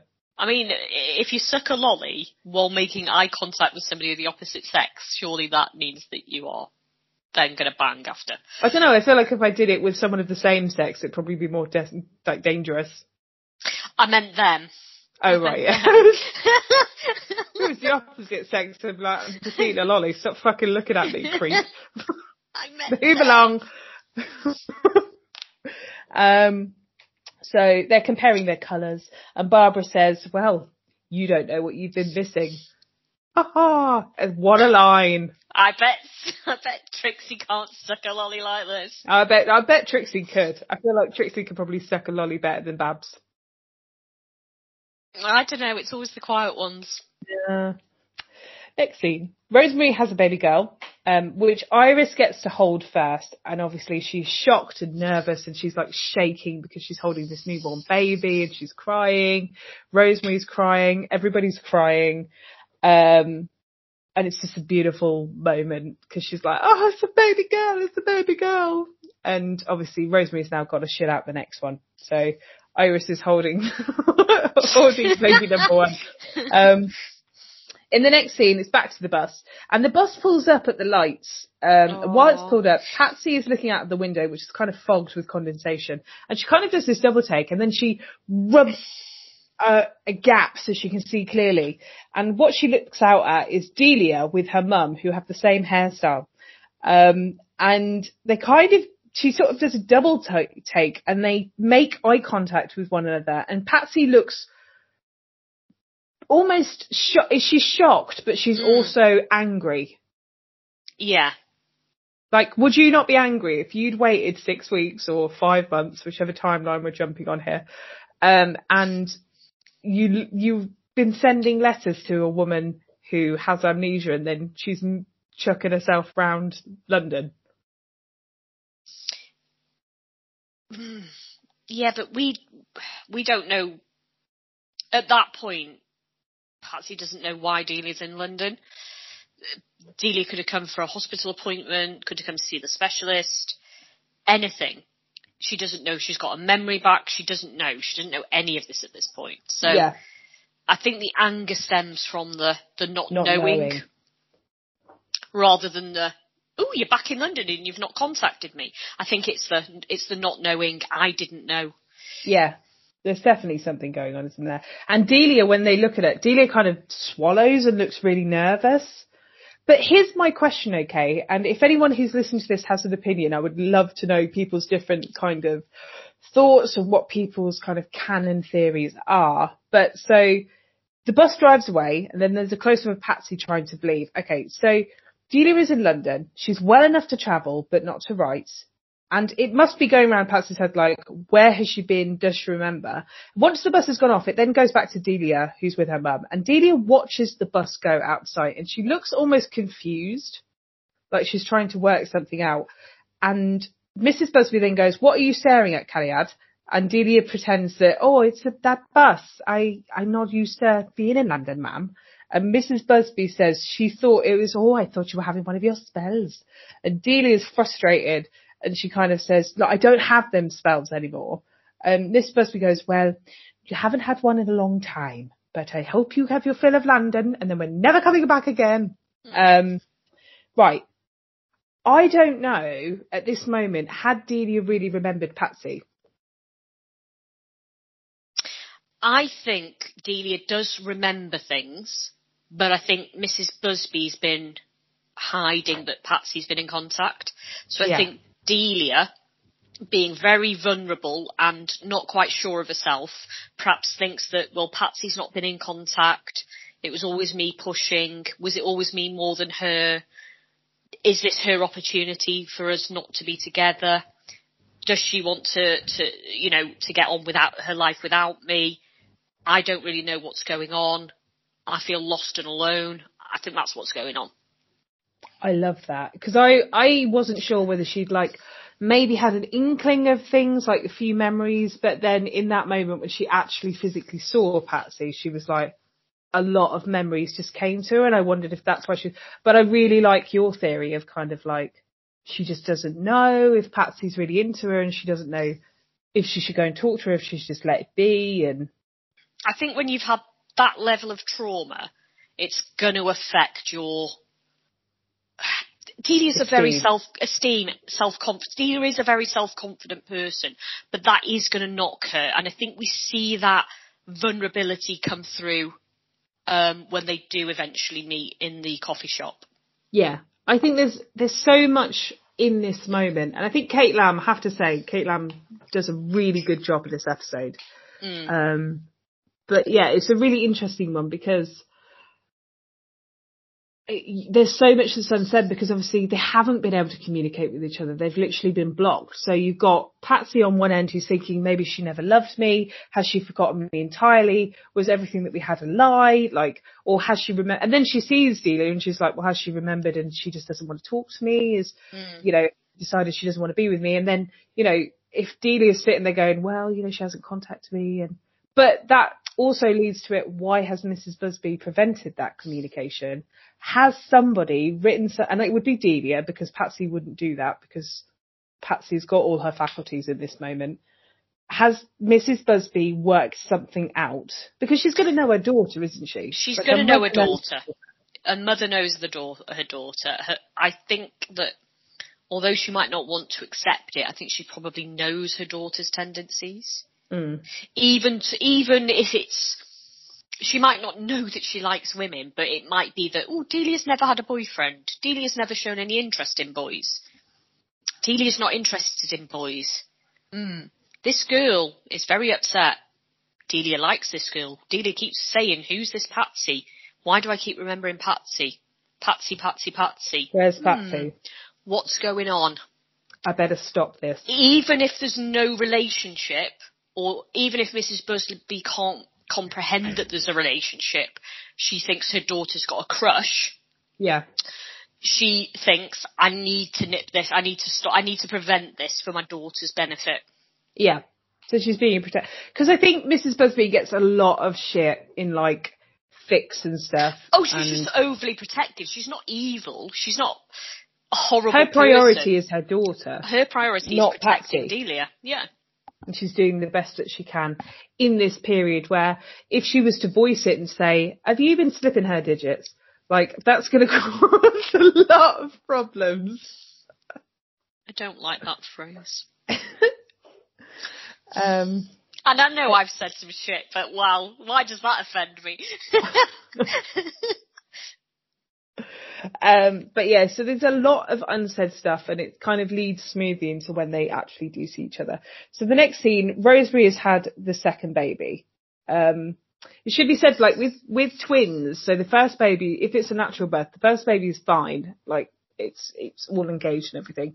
It's the second baby because once the first baby's out, suddenly the second baby has all of this room and they tend to kind of like bob around. So you get a higher chance of breach or them being sideways. And that's why emergency C-sections, that's why with multiples, there's a lot more risked. Obviously there's risk for carrying, but risks with actually delivering. Um, so the next scene, Rosemary's had the second baby. Um, Iris is overcome with joy that there's a second one and she's had a boy and Iris is crying. And then her sister arrives, uh, the grandmother, and just goes, well, give that baby to me and rips the baby from Rosemary's arms, uh, Rosemary, Iris's arms. And Iris is just distraught. It's like she's lost another baby, which in some ways is really sad, but also it's not her baby. It's, and it, that lady is the grandmother. Mm. She's got every right to say, can I hold the baby? Yeah.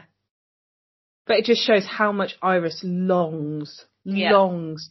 It's and really difficult, really awful and like we often talk about people who have babies who don't want babies and things like that, but infertility and stuff like that is such um, a difficult thing. Like for some people who just long for children but physically can't have them, it's a really difficult. My friend's going through it at the minute. She's waited ten years. She's just had a baby. She's waited 10 years to have a baby. She's tried just about everything. She was told it'll never happen. It's impossible. Mm. Um, she just a little girl, and it, it's so heartbreaking when you see how much they just deadly want a baby. It's just their goal. It's really sad. Yeah. Um, so the next scene, Patsy just stalks off the bus. She doesn't help any of the cubs. She rods them all off. She leaves them to just fucking deal with themselves. Patsy is so overcome by emotion. She just fucking leaves everyone and walks away from her responsibility, which is really un-Patsy and I think it's a really good sign of just how upset she actually is in this moment. Because you can't yeah. ever vocalise it. She can't sit down with Trixie and be like, well, you know, I love Delia and she was wearing my wedding ring. We're basically married. We're living together and she got hit by a car. She can't do any of that. So Patsy just fucking leaves and she's, that's why she's not a talker. Mm. Um, Barbara carries the sick child who was sleeping on her in the bus who's called Tina and she says that she's burning up um, the mum arrives and she sort of explains that she's got really bad temperature. She's really, really poorly. And the mum's like, I had no idea. If I thought she'd be this sick, I'd, I'd have brought the buggy. Um, and Tom's like, don't worry. I will walk her home like a superhero. And Babs watching walk off in the distance and then goes and has like, I don't know, Can danger just, wank. Danger wank. can I can I just check? Barbara is a nurse, isn't she? She's a nurse and a midwife. Yeah, I'm just checking. I didn't feel like she's dealt with this child terribly well. She was just like, oh, she has a temperature. Yeah, piss off. Take her home, deal with it. Um, but yeah, and especially like they should all know that measles is happening because Mm. it would have been discussed at the dinner table and things like that. Yeah, and measles can kill in this era. And also, she, this mother has who has a son who has the measles because she was that was the boy that Dr. Turner. So the son has obviously given it to his sister, who the mum has then sent on a bus full of other children while she's contagious and shedding her viral strains. So everybody is now going to get measles. Yeah. Well, And yeah, but they need, but they need that. they need that for the plot line. They do send a sick child on a bus. Like it's chemical warfare. Like if you have a child that's sick, do not send them on a bus trip filled with all their chums because it's, not- it's going to end badly. Um, so next scene, Phyllis comes into Monica Joan's bedroom, says wakey wakey and finds her bed gone. Nobody has checked on Monica Jones for several hours and she's vamoosed like a ninja in the night Stealth-like. stealth. She's gone. Um, next scene, Iris visits Violet, and she's really, really flat in mood. Like she doesn't really laugh. She's very like stiff in her facial appearance. Violet flogs tickets for the raffle and sells her two, one for each baby. Um, they talk about Virus, Iris's daughter Lorna, and Iris is really surprised that Violet has remembered her child. And I, and Vi's like, oh, I'm so sorry, especially this time of year. So Lorna must have died around this time of year, and it's been Yeah. 11 years, she says.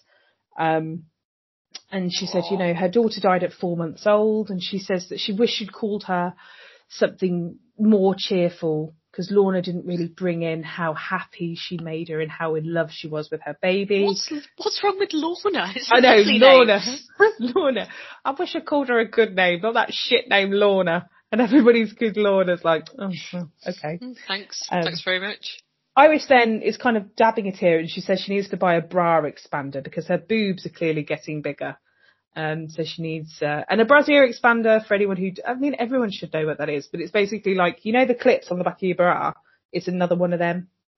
You can kind of sew it on. Um, Well, you can get some that clip in rather than sew on now as well. Yeah. Although my mother-in-law was like, learn to sew. Um, so next scene, Julienne and Phyllis are investigating Monica Joan's room. And Julienne's saying, you know, she has gone off before. I must, I must inform the mother house. And Phyllis is like, Sister Julienne, you must inform the police. She has gone in the night and is sick. And it's like, oh, layer it on, layer the drama. oh dear. So dramatic. Uh, Dr. Turner visits the sick Tina with measles and says she has measles and then says that it's serious. Just to really reaffirm. I feel like a lot of this episode was people going, she's terminal. She's, she's measles. It's incredibly serious. And that's the scene and you're like, ooh, it's serious. Ooh. Ooh, this is leading to something. My brother's case of measles was so serious that the doctor took a picture so it could go in the Lancet. Oh, really? Yeah, his uh, spots. It can cause sterility, can't it? Mm. Oh, here's hoping. Um, so next scene, Sheila and Iris are auditioning the singers. I would just like to say I loved this scene because I felt like amidst Monica Joan's vanished and maybe dead and the children are dying of measles because some idiot mother sent a measles ridden child in front of all the other children in the bus. This scene where they're kind of auditioning the kids um, it was really funny. So like Sheila's opening the door and they're like, get ready for the horde. And Tim's saying, oh, can I have a pink wafer? And Sheila's like, no, you need to save your strength. I don't want any crumbs on the key. We're going to audition the kid. And she's really taken her Simon Cowell seriously. And then they open the door and there's hordes of children rushing in with their mummy managers. And then this one kid's like, I've got a dog. and, and, and Sheila's like, no, read the audition. It says very clearly we need singers. And he's like, it's a singing dog. And she's like, if they can't sing Silent Night, fuck off. Like, I just love it. I just love that everyone's like, I'm going to be on the TV. I love it. It's just a really funny scene. Um, the next scene is Peter taking a statement about Monica Joan. Um, and he's kind of saying he's in uh, Julienne's office and Evangelina's behind her crying. And um, he's like, "Has anything led to this?" And Julienne admits, you know, we're we're like a big family, and sometimes we argue with one another, and but we all still love each other. And clearly, there's a lot of guilt going on here. Mm. And uh, Yeah, that's that's a yeah. She's come up with that after the fact. yeah, she's feeling bad. Um, the next scene, the choir. I kind of feel I wish the audition had actually included like a montage of funny people auditioning because I feel like it would have added to the show. It would have been even funnier if they'd done it like a Britain's Got Talent with like Yeah. a panel of three people. No, Yeah. just a trapdoor where Sheila sends bad singers. Um, so the next scene, the choir is practicing, um, and it's kind of a montage of itself. Uh, Evangelina is looking for Monica Joan in the street. Everyone's looking for Monica Joan. It then says that it's 36 hours later. Uh, no one has seen her. They're all going, have you seen this woman? Have you seen this nun? Um, at which point they then find a pair of her shoes in the snow. So she's now shoeless. Um, Julienne is very tearful as she receives the news about this shoe. And while Peter's telling her about this, another policeman comes in and says they found a, the habit of a nun in a bin in a different part of London. It's snowing. It's cold. We're all kind of led to believe that MJ is brown bread. Um, the midwives are talking, that's dead in Cockney rhyming slang. the midwives are talking about it and they're in the clinic and they're having a bit of gossip. So it's Trixie, Cynthia, Patsy. Um, Barbara says Monica Jeff Joan left because Evangelina was horrible to her. Um, and I bet Evangelina feels really bad about it. At which point Evangelina storms in, uh, because she's obviously overheard that and she's like, she tells them all, you know, stop gossiping, um, you better leave, you know, you don't want to be making anything worse. And then she storms off and then she's like, oh, it's true. Everything they say is true. It's my fault. I've sent her away. She's probably dead somewhere. Um, so to kind of atone for her sins, Evangelina goes and buys a Christmas tree and puts up the decorations while crying.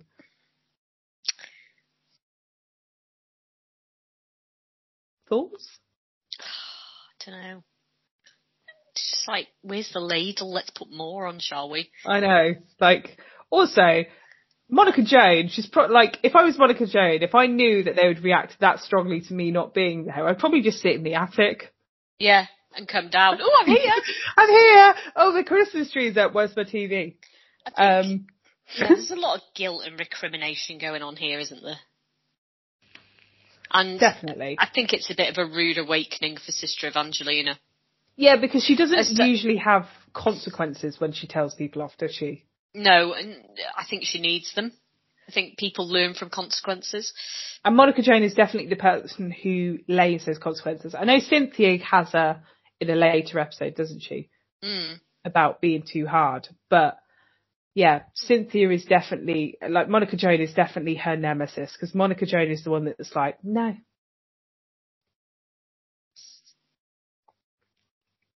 I also want to point out the timeline. So Patsy's talking of the bus, the bus and everything like that. So it's the next day, Iris visits, um, Phyllis then obviously finds that Monica Joan's not there.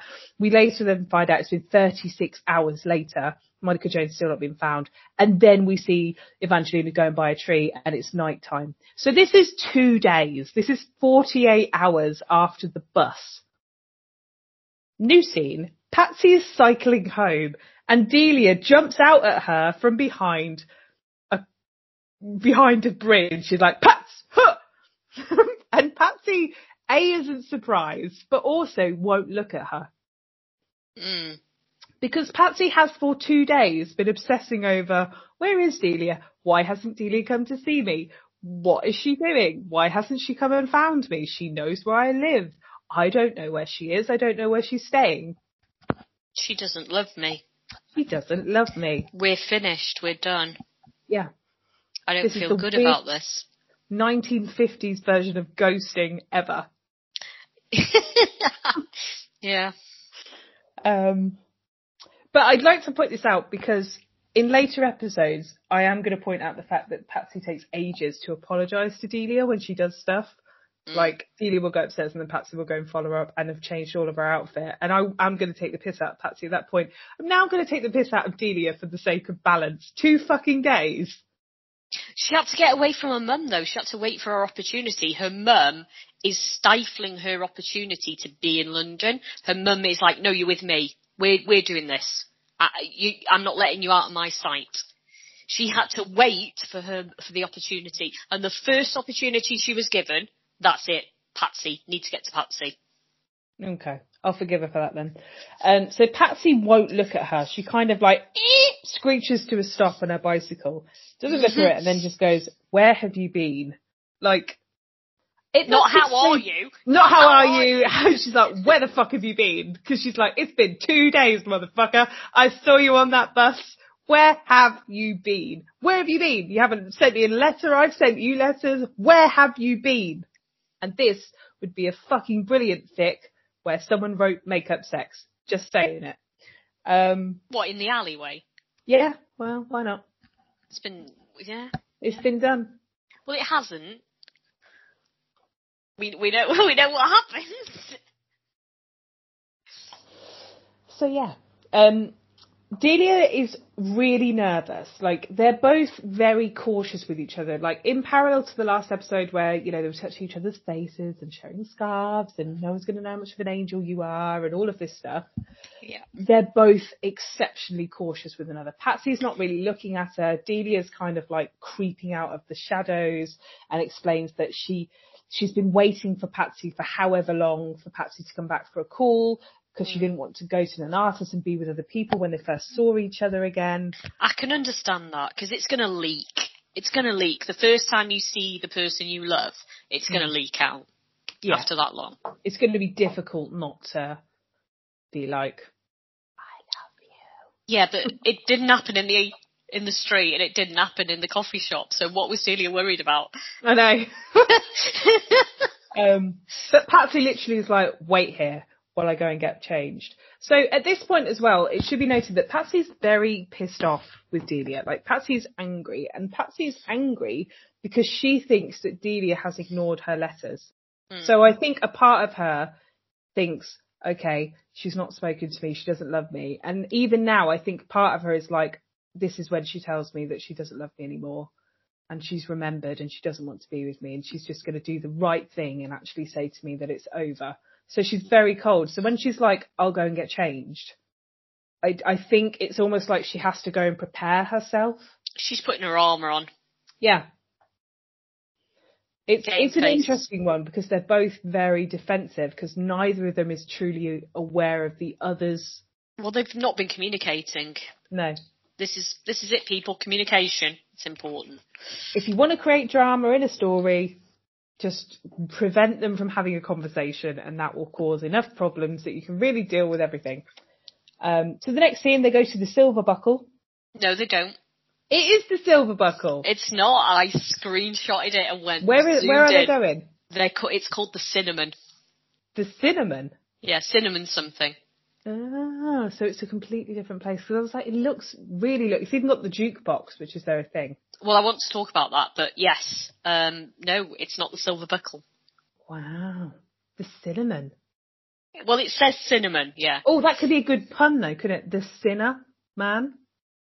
Oh, so we've got silver buckle tied in with the nurses, and now with the cinnamon. Yeah, the sinner man. Because obviously they they are the gays. They are sinners They are sinners. in the eyes of the Lord, Yeah, because God hates people that love each other.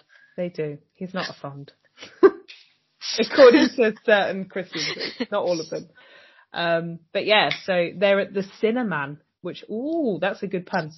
Um, so they're at the Cinnamon, um, and I noticed that Patsy's the person that's putting the music on this time. I In all of the scenes that. before that, it's always been Delia. Yeah, I think the the choice of song is poignant as well. Which song did they pick? Well, it's you're gonna. You, I knew you were gonna ask me that. It's Angel Face, isn't it? Angel face. Which Billy Fury. yeah, Who- but what did Patsy- Delia say to her? You're an angel. You're an angel and no one will No know. one else.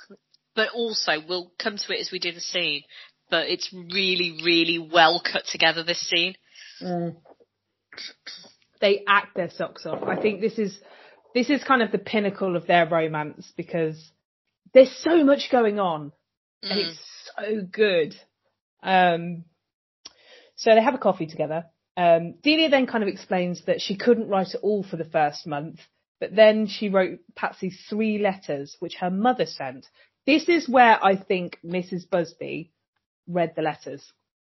Do you think she read them or just kept them? No, I think she read them. Really? Yeah. Okay. Because I think Mrs. Busby is so anti Patsy during every other I- meeting they have after this. I see. I don't see her as being anti-Patsy. I see her as being anti-London. I think she's anti-London, but I think specifically like when they're asking for Delia's passport and things like that, Mrs. Busby is even when she's not specifically against Patsy, she knows that Patsy is involved in the reason why Delia wants to come back to London. Yeah, but she doesn't know if Patsy's a willing participant. I don't think. I don't think she does point. until they go back at Easter and Patsy's like, she can stay here. And then I think Mrs. Busby's like, oh, before now I just thought it was my daughter and now I find out. And then I think she probably thinks that Patsy has Some holdover. Not some hold, but she's kind of defiled her daughter in the way that, you know, her daughter was innocent and this woman has come from with her fancy ways and her fancy city ways and she's got a career She- and she's not from the West Country. what, what are you going on about? she's coming down here with her airs and graces trying to teach my girl how to be a lady and she already knows, you know what I mean? Like, I feel like that's kind of the attitude. Hmm. I have to be honest. If I had a daughter who was Delia's age, I'd be quite proud if she'd been defiled by somebody like Patsy. I know, I'd I'd be, be like, like- "Go on, girl." Slow clap. Well done. Um, but yeah. um, so she says that she's written three letters, which her mum never, which her mum sent, and Patsy goes, "Well, I never got them." Um, and they obviously have this moment where they're like, "Oh, okay, so Oh. I was sending letters, you never got them. That's why there's so much awkwardness." And they kind of both take a breath at that point. Um, and then Patsy goes, "Do you think she suspects?" like she, and um, uh, Delia goes, "No, I don't think so. I think she thinks you're just my friend." And Patsy's like, No, "Yeah, we're she from does. training school." Yeah, why is she up.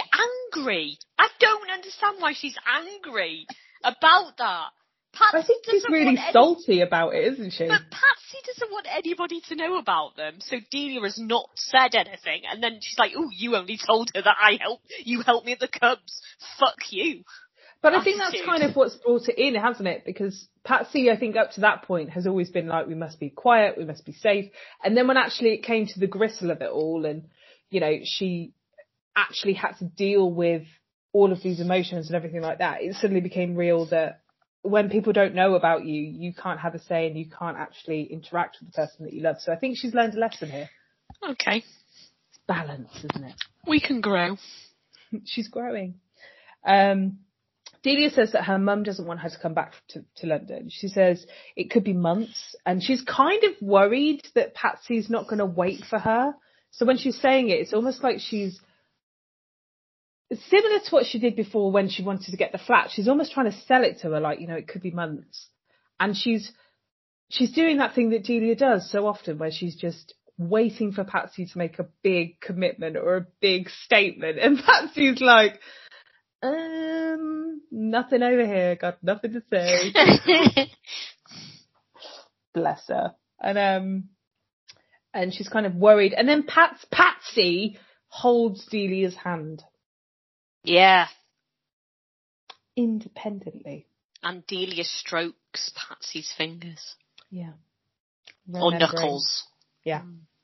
And then Patsy goes, "You look tired," which isn't that romantic. Thanks, babe. Thanks. You look rough.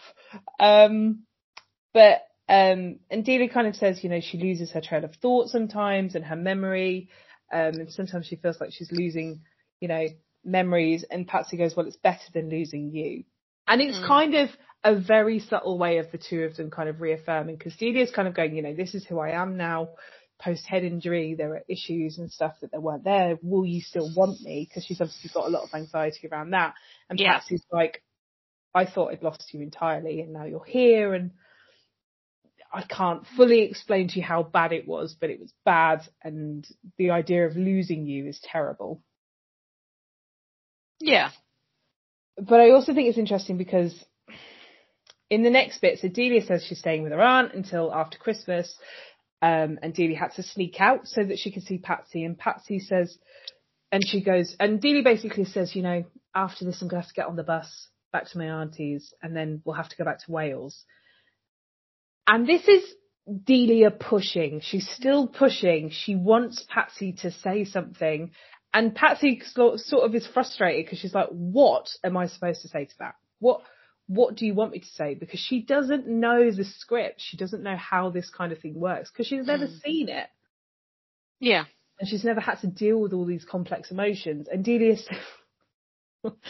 um, so Delia does this really long monologue where she's like, you're supposed to say, don't disappear again. Meet me again. Don't break the thread. Write to me. Let's pick up all the broken pieces. Let's pick up where we were. And Patsy goes, can't I just say, She's come not back? from fucking Swansea. Well, you do the accent then. I can't do it. I sound like I'm from. You're your actual Welsh person. You do the accent. I, I can't do it. Right, well then. Um, I would say when Patsy says, "Can't I just say come back?" So this is the first time we're really seeing Delia actually telling Patsy what she needs Mm. in really kind of bold terms because she's laying it all out for her. She's like, "I want this, and I want you to say this." And Patsy kind of solidifies it and says, "Can't I say come back?" Because she's not really comfortable with being that expressive because she's so controlled and she has to control herself so much. I think she doesn't really know how to let go Yeah. But also as Delia's saying this, Patsy is like visibly struggling with herself. Um, and I do think it's interesting because if you had tried your luck and then your girlfriend was hit by a bus, it would be a lot to be willing to put yourself out there again. Mm. Okay. Because, you know, given Patsy's track record, every time she's like given in or really been part of something, everybody dies or gets hit by a bus. so it's quite a brave thing for her to be like, please just come back. Well, yeah. She is brave, but also love is quite a powerful emotion. It's prob- Yep. love is more powerful than grief, and love is by and large more powerful than hurt. So, if there's the chance of that again, I don't. I don't think a lot of people would turn it, turn that. It's not like Delia's betrayed her or upset her. I mean, something happened to Delia that Delia didn't choose, and Delia's put herself on the line and said, "I'm here. You know, I want this." Mhm. I don't necessarily, even with Patsy's history, I don't think it. I think it would be the harder decision to say, actually, no, I don't want this. I, I'm gone. That's it for me now. I'm I'm done. I think it's actually the easier decision to say, well, yeah, let's let's try again then. I think, and also the, in a way, they're both reaffirming that, right, they're back on the bus. Yeah, the, the relationship is back on. yeah. Like, and it's it's a really big deal. And then they have to separate again. Yeah, but they're not. But that's a that's a a a physical separation, not an emotional separation that has been. Yeah, It's and they can different. Right write to each other now, so they're both. Well, they they are clear now in their minds where they are, whereas they weren't before. yeah, I see what you mean. I agree. So Patsy then sees Delia off. Oh, you wrote Oh, a load no, of no. notes, didn't you? Well, I didn't write a load of notes. I just wanted to make a point that. Okay, I watched this episode twice. I watched it once on BritBox and I watched Yeah. it once on iPlayer. The Yeah. song during this scene is different on BritBox to iPlayer. Is it? Yeah. on iPlayer, it's the original Angel face. On Yeah. BritBox, it's something else that I couldn't quite grasp. I couldn't, I couldn't get hold of what it was. I think Danny has worked this out and actually found the song for this one. Okay. But Um, what one of the big things about this scene for me is that Angel Face, a lot of the lyrics are Darling I love you. Yeah. And those lyrics tend to interplay with the quiet moments in their script. So it's like it's almost like it's their subconscious talking to each other. I love you, I love you. Whereas that's completely lost in the other version. It just doesn't happen. And it Oh, really, really? it really takes away from the scene. It makes it much, much less impactful. But I think that uh, definitely with those two, whenever they put a song on the jukebox, there's definitely a message there. Like there's there's a lot of subtlety with Patsy and Delia where they kind of try to throw a lot of extra stuff under the Mm. radar Oh, there's a lot of subtext. There's an awful lot of subtext. because obviously they can't just have lesbians, you know.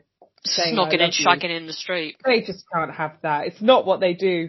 It would Um, frighten the horses. it would frighten the children. Um, so yeah, so um, it's just a really powerful scene, and I think it's Delia. What well, Kate Lamb pats off to her really because Delia the whole time in this scene has got this like visible tension and kind of energy that's barely being restrained, and you can almost get this feeling that's like she just wants to burst out and like touch Patsy and hug her and just And and kiss Patsy's her. and Patsy's so restrained, but even she's just like, "You're here, you're here," and I just she I think Delia when she's stressed is someone who would pace, and I think Patsy when she's stressed is someone who would stay very still. Mm. But can you imagine that scene in a different context? Can you imagine if they'd gone up to Patsy's room to have that scene, for instance? Yeah, If, if Trixie wasn't around, it would have been a much different scene. It would have been very different. And that's where the world of beautiful fan fiction comes in, guys. Yep, somebody will write it. Somebody should write it. Um, well, I've got, I, my, my, right, I'll write it.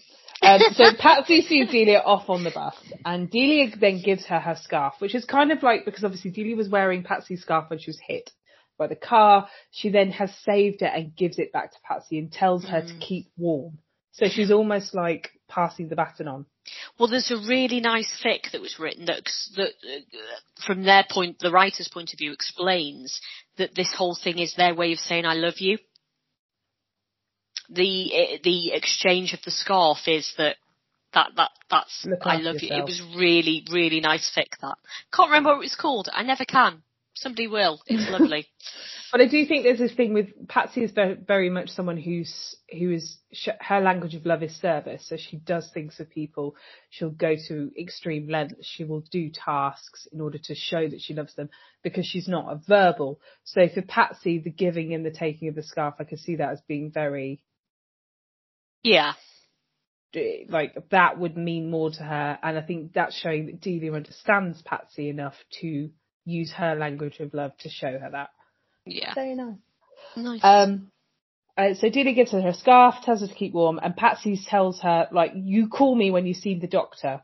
Um, and Delia's like, definitely, of course I will. And Patsy kind of walks off smiling, holding her scarf to her because they're back on and she's got the love of her life back and it's, you know, it's going to be okay. Um, next scene, a fisherman sees a dead body on the dock and calls into the police um, because they think it's Monica Joan's. Um, Julienne and Evangelina are asked to identify the body, and Phyllis offers to drive them. Um, and it really ramps up the tension at this point. Dr. Mm. Taylor visits Tina, the sick kid with uh, measles, who's even more sick.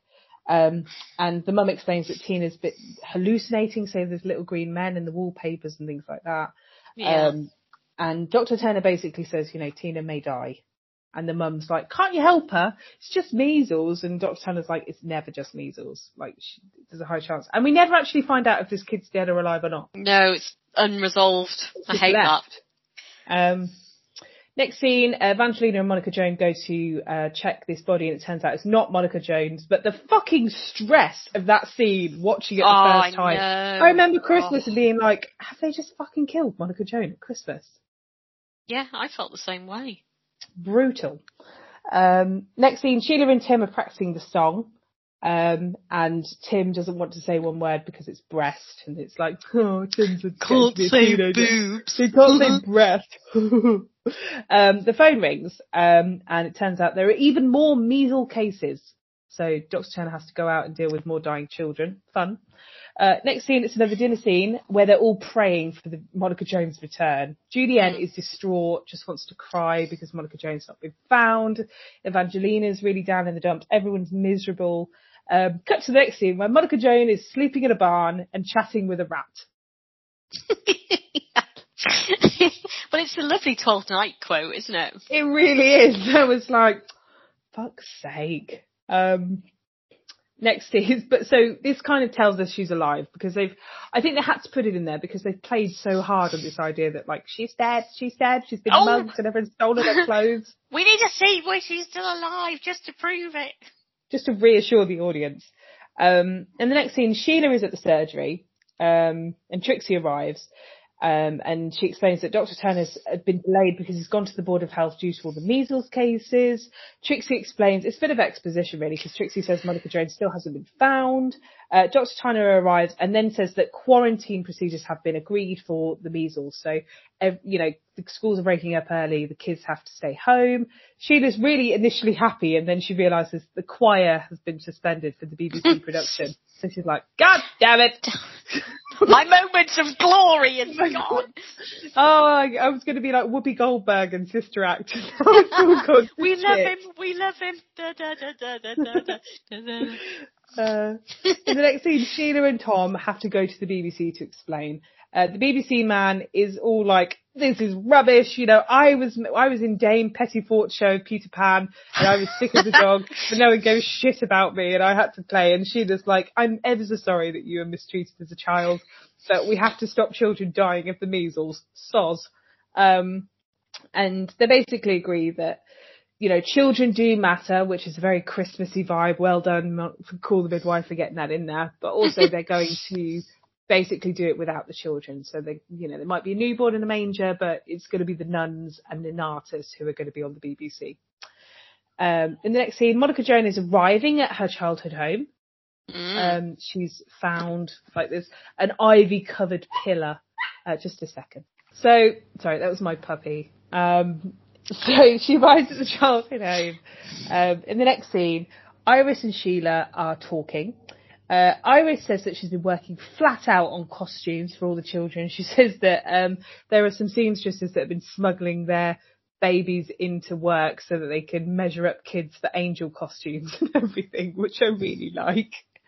Um, and then she says, um, you know, she's always cared about the church. Um, she, and then she kind of talks about the church like the church is a child. So she says, you know, I've always washed, um, the face of the, the church and cleaned its nappies and stuff. And it's all very metaphorical and all very beautiful, a bit creepy. Um, and then Iris says she's going to give her daughter Lorna's crib to the church for the TV production. She talks about how she's finally ready to move on from her loss of a child and, you know, she's ready to let go and all of that stuff. And it's all very poignant. Yeah, very poignant. And leading up to what's going to happen. Mm-hmm. So the next thing, Monica as a Jones brick. to the tits. Uh, so Monica Joan knocks on her the house door of her childhood home, and it's a wreck, and hippies are squatting there. Um, she's very haughty. She talks about memories of her childhood. She talks about wolfhounds, Romulus and Remus, which is like Oh classic. wow, that's very posh. so posh. And um, uh, she sort of collapses in a chair, and the hippies are really nonplussed, like this old woman who's talking really randomly. Um, and they say that they're going to be they're they're squatting here because they're protesting the nuclear weapons, which is a nice touch for stuff that's going to happen in the next series. Mm. Um, and Monica Joan's says this house was always a house of discourse and attrition, um, which is a really interesting way of talking about her childhood home because it kind of shows how unhappy she is. Yeah. And Monica Joan's says that she has come home. And the hippies are like, fuck, we did not plan for this at all. Um, in the next scene, Sheila and Julienne are folding clothes. Um, Sheila says that she wants midwi- midwives and nurses to sing instead of the children at the church production. And Julienne kind of hesitates and then says she's going to do it because she's learned that she has to change because Monica Joan has left and it, it's made her sad. So Monica Joan has managed to like, in her spite, make huge, make people be like, okay, I'll do all of the things as long as Monica Joan comes back. That's power. That's power. That is power. Wow. Um, so Monica, uh, Julienne then says, you know, she's there because the clothes they're folding. She says she's folding these clothes for the woman they thought that was dead, that they thought was Monica Joan, and she's doing it. and She just needs something to distract herself. So yeah, she's up for it. Mm. Um, but I also like the relationship Monica Joan, Monica Joan, Sheila and Julienne have. Yeah. It's a real mother daughter. There's quite a lot of shippers for that though, isn't there? Is there? Yeah, Julienne. Yeah. Oh, weird. No. Yeah. No. Julienne. I'd ship Evangelina and Phyllis before I'd ship these two. Oh, that sort of poses the question. Pat, Patsy and Delia aside, what's your favourite ship? What's your favourite crack ship? Yeah, what's your favourite crack ship? Phyllis and Evangelina. Or Trixie and Patsy. I've got to say, I think it might be Trixie and Patsy. That is a crack fic and a half. That's a Halloween special, that is. Apparently so. Somebody's going to write that. I wonder who yeah. that was. so next, if you have a crack fic that's your favourite, like knowing like the weirdest crack fic you can think of that you'd be like, no, I could buy it. Like if we're stepping outside of canon and just putting some random stuff in. Fred and Dr. Turner. Oh no, that one's weird. There's, there's, there's, a rip in his pants for a reason. Oh no. okay, so next scene. Um, hippies are discussing Monica Joan's, who looks dead, um, and that he's saying that you know she refused their. Um, I think they made risotto and she wouldn't eat it, but they gave her an Eccles cake and she ate that. Um, and they keep calling her Antonia, yeah. so she's like, "I've shed my nun nunhood. I'm not a nun anymore. I'm just a normal woman traipsing the countryside." Quoting Shakespeare. yeah, everyday old woman. Um, Monica Joan then says that she's come home to be counted. And every episode, every, like, um, scene I saw here, I expect it ended with her going, I have come home. And every every bit I was like, she's about to say I've come home to die, but she doesn't until later on. So every single scene I was like, no. So the first one she's like, I have come home. And in this one she's like, I have come home to be counted. So she's like recounting the nativity story, but at the same time I was like, drama. Mm. Um, everyone's getting ready to sing. Trixie's going to give everyone a makeover. Everybody's prepping. Phyllis is gargling whiskey to lubricate her tubes. I love that. and she swallows it. Evangelina finds You made her. me swallow it. You made me swallow it. yeah, Phyllis is like, oh, you've made me swallow it. It was just to lubricate my tubes. And Evangelina's like, you're going to need a lot more than that to lubricate those tubes. Um, and then Evangelina's like, oh, I'm not here to argue. And they have a heart to heart. Because I actually think, so, Monica Joan represents Evangelina's, um, almost not enemy, but she's like her rival, mm. isn't she? Phyllis is her equal. Okay. But she's her mirror image. Do you think? I think Phyllis is who she could have been if she hadn't been a nun and she'd been allowed to go out and be more independent because they're very much of the same. They're kind of a similar age. They've been doing the similar thing. They're both midwives, but they lead different lives. Monica Joan is this trailblazer who's kind of like you know, drives Evangelina mad because from a religious aspect, she's different and has more entitlement. But Phyllis, they both come from quite a mean background. Phyllis is who she could have been if she travelled instead of cloistering herself in the safety of the religion. Cloistering, nice. Yeah. Um, I don't know. I don't. I don't necessarily know that. I Think I agree. What do you think? I think that I don't really know what I think to be honest. My my just my gut reaction was not sure about that, Charlie. I think that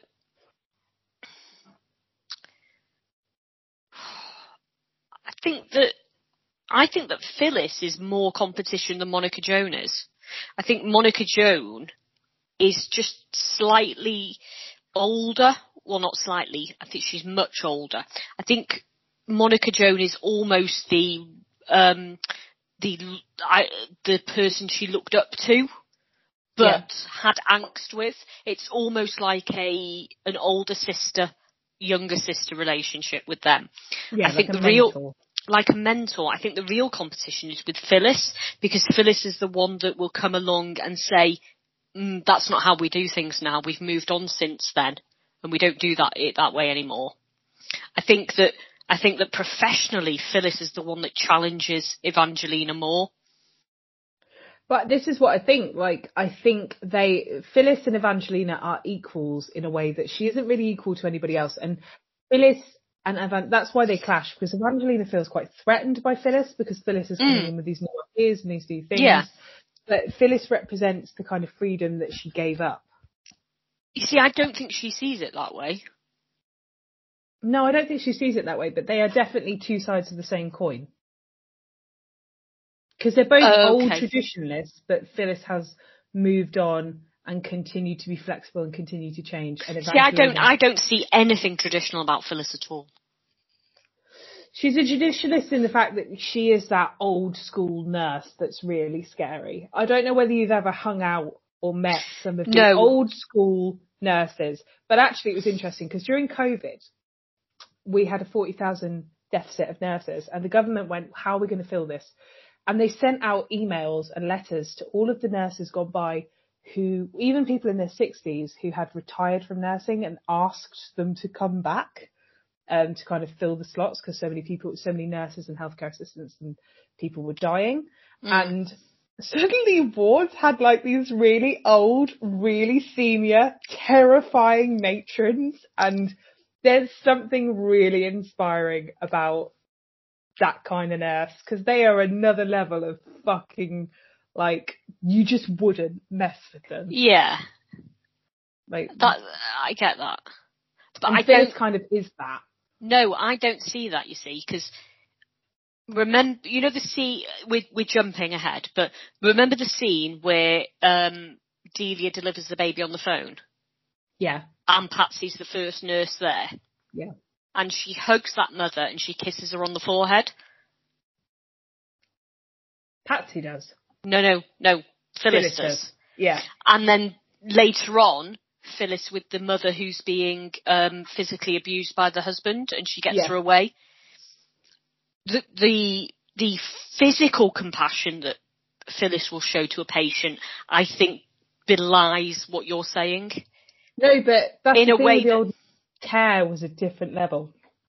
You know, we talk about patient-centered models now, but that was all they did, patient-centered. Like, there's a lot to be learned from the nursing of bygone era.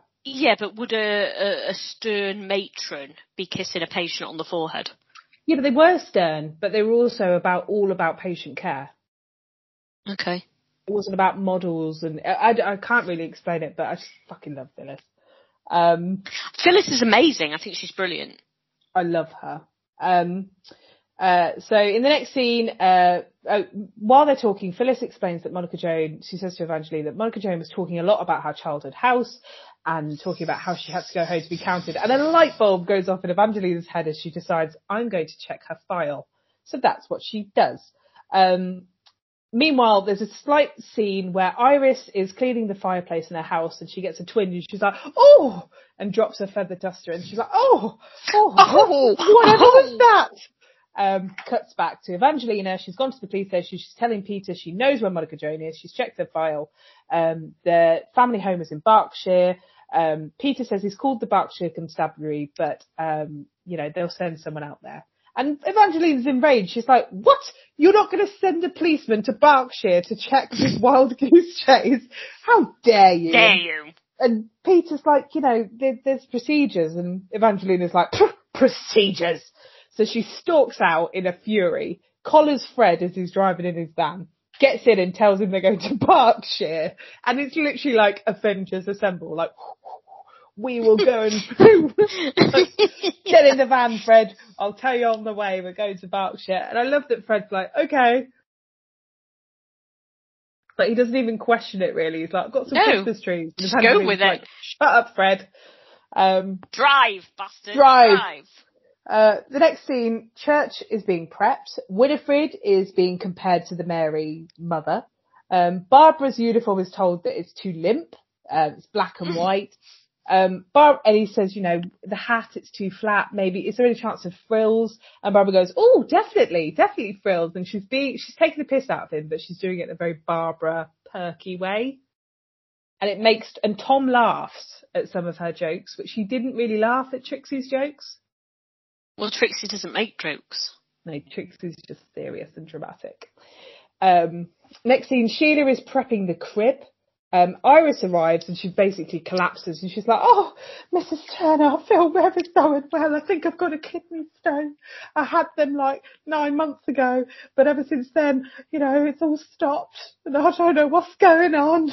And it's like, as an audience, we're like, oh, it's a story and it, the baby's going to go in a crib and it's Christmas and of course she's going to have her Christmas miracle. Um, so the next scene, Monica Joan is hallucinating her mother and it kind of hears like, there's like echoes, isn't there, of the mum and Yeah. her. That you hear her going, Antonia, Nanny found a Bible in your room again. She's like having to hide the Bible. That's awful.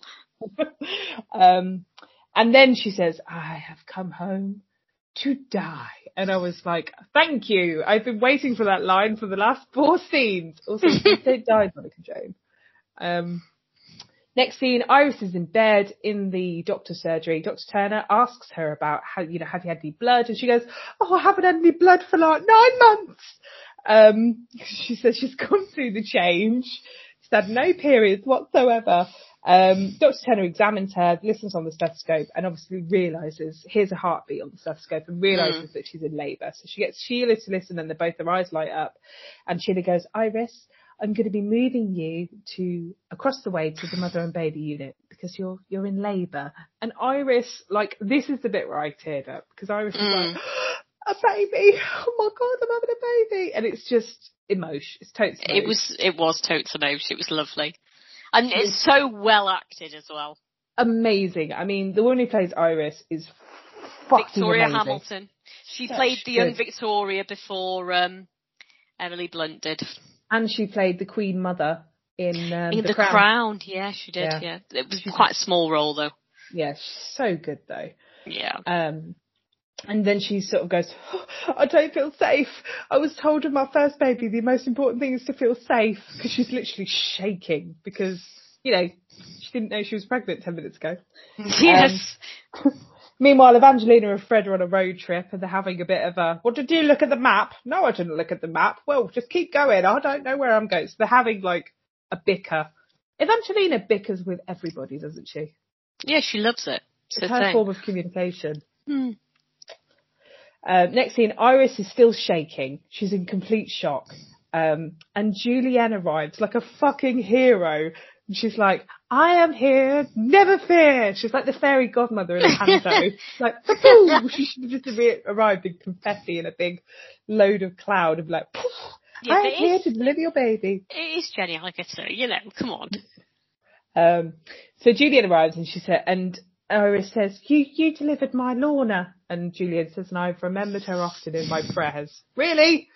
Um, and then just like that, Iris delivers a little girl and it's such, it's, it's the best scene. And I know we've got the cupcake scenes, but Mm. it's such a, an emotive scene. It's acted so, it's so raw, the emotions. I think it's brilliant. Yeah. Um, so she has a little girl, and her husband's outside while she's obviously giving birth, and he's shaking, and Dr. Turner's feeding him a cigarette to his lips. Mm. And Iris reaches, and she actually, once she's been born, she gets to hold her very own baby, and you just see this absolute unboxing of longing, and it's such a, you can just tell this baby is precious. This baby Yeah. is so Loved. wanted And already. loved. Like her mum's only known about her for five minutes, but her mum is like tsunami. Everything's there. Yeah. Um, next scene, Evangelina arrives. So they've arrived at the house and she's found Evangelina, uh, Monica Joan. And we don't actually see her coming in and seeing her or talking to anyone, but she's praying. Mm. She's reading the Bible next to her, and I think she's reading of the last rites, isn't she? I, I didn't know. I didn't click it. Um, Monica Joan finishes the line with her, and then they speak the rest of the parable together. And it's very clear in that moment that although they have their differences and although they argue like cat and dog, they do love each other. And Evangelina absolutely loves Monica Joan. And she doesn't want her to die. No. Um, Evangelina, so they have this really like profound moment where they're staring at each other. And then Evangelina goes, snaps back into business, takes her temperature. Um, and it's like, right, take, put this in your mouth. And Monica Joan's like, I don't want to. Um, and they just snap back into what they've always been. And Monica Joan's says that she pawned her mother's jewels. Um, and she's like, and Fred comes back in and they're like, we're going to take you home. And that's it. So Monica Joan has single-handedly fucked off for an entire week, sold her family's estate, all of which she had, so buy a TV so she could have her own way. She's literally like, they'll find me soon. They'll find me. She's outsmarted them all again. Honestly, like she's completely got her way. I don't know why anybody fights her. No, just give in straight away. Again, it's quicker. Um, And it's less angsty. I know. Um, so in the next scene, Mr. Willins, Iris's husband, comes in, guesses the baby's weight, which is six pounds something, because Mm. he's a grocer and he can tell the weight just by holding it. Um, they decide to name the baby Joy, because Iris is obviously ecstatic and wants the baby to have a happy name. And then Yeah. she's like, oh, I don't have anything for the baby. I haven't got anything for the little nipper. Not a barge, not a little handkerchief, nothing. And it's just adorable. Mm. Um, next scene, Patsy answers the phone at Nonnatus, um, and it's Delia who tells her to meet her at the phone box because there's someone in here in need of attention. Oh, it's very flirty. It's, very so flirty. flirty, isn't it? You could use that line now in the modern day and it'd still be flirty. Yeah. Yeah, Charlie, I'm on the street corner. I'm in need of attention. I'd be like, are you having a heart attack? Yeah, probably. Like, there's a defibrillator because now all the phone boxes are defibrillators, aren't they? Yeah. Well, there's something palpitating. That's it. it's your bauble clip ring.